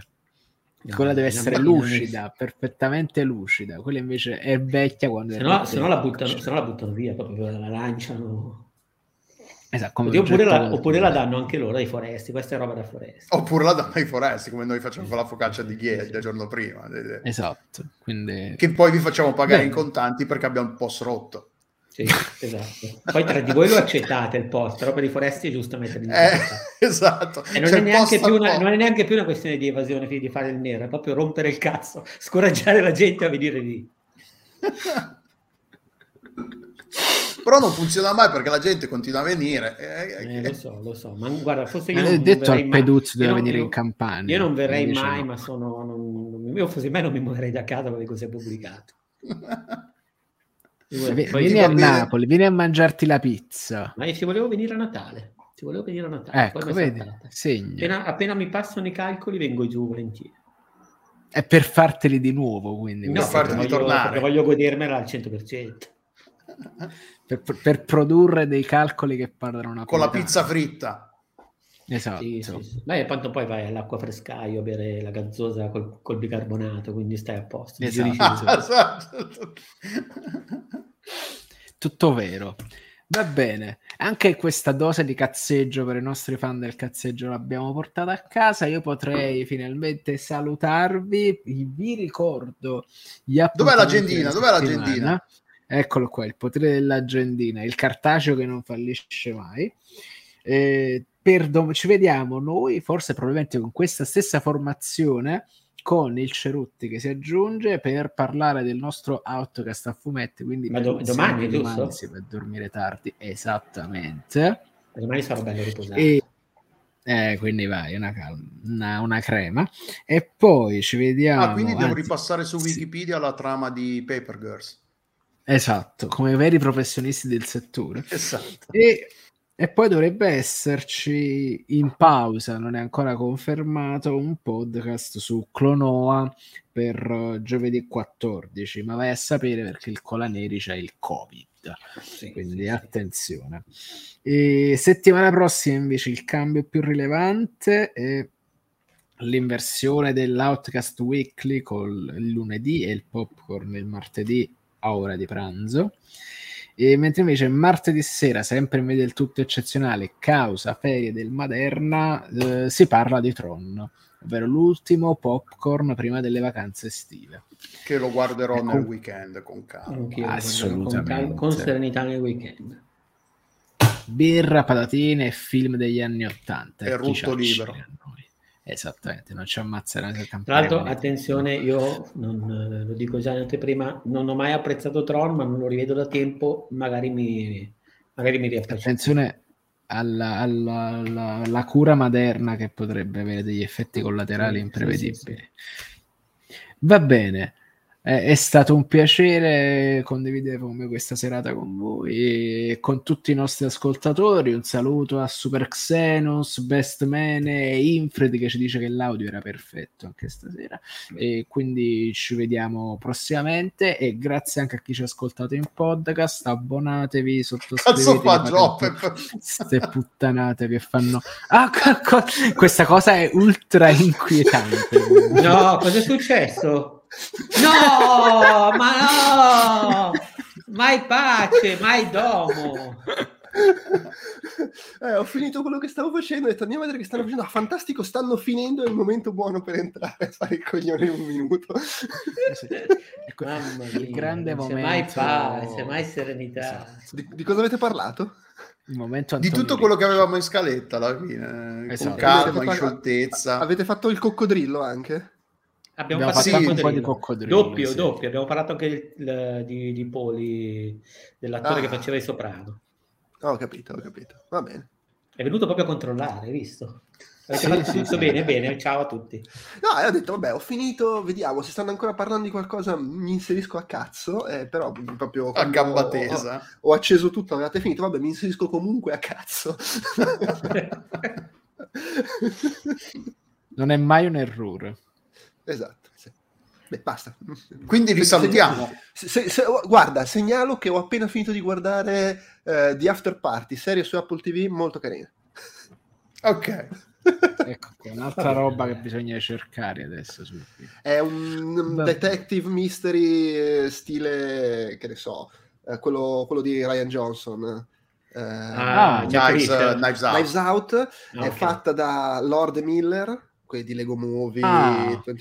eh, più, più uno, non mi ricordo quale, uno dei due ha diretto tipo quasi tutti gli episodi, l'altro ha scritto, ne ha scritto un paio e il, la cosa particolare che ha è che quando la gente racconta la sua versione dei fatti, ogni volta il racconto è un genere di film diverso. Cioè, c'è tipo c'è quello che lo racconta e sembra Fast and Furious, quello che racconta ed è un cartone animato, quello che racconta ed è un. Ah, ok, è, è, è, come, è come tipo i eh, Natale raccontato dai Jackal. Eh, volendo, esatto. sì. È quella cosa lì, ma proprio girato, cioè come fotografia, titoli e tutto, nei vari generi. Ci mette un paio di puntate in granare, secondo me, però poi è veramente sfizioso. E hanno annunciato la seconda stagione, che però ah. sarà un altro caso, immagino, perché viene, si conclude qua la storia. Allora, ah, è un caso, è un, ogni, è un caso per una, non è un caso a puntata, è un caso no, no, no, no. Serie, okay. sono otto puntate da 30-40 minuti, la prima forse un po' più lunga, se no sono tutte da 30 qualcosa, ed è il caso. Ah, okay, okay. The After Party, l'ho The trovato. Dopo una smodata quantità di porno, ho trovato anche questo. Bravissimo. Bene. Fine, e... Già contribuito. Fare saluti tu. Eh, che devo salutare? Abbiamo già salutato, risalutiamo allora. Risalutiamo. Ciao. Ciao. È arrivato il capo a controllare come suo. Come suo Ah, ma sono io che devo concludere la trasmissione. Sì, ok, ciao.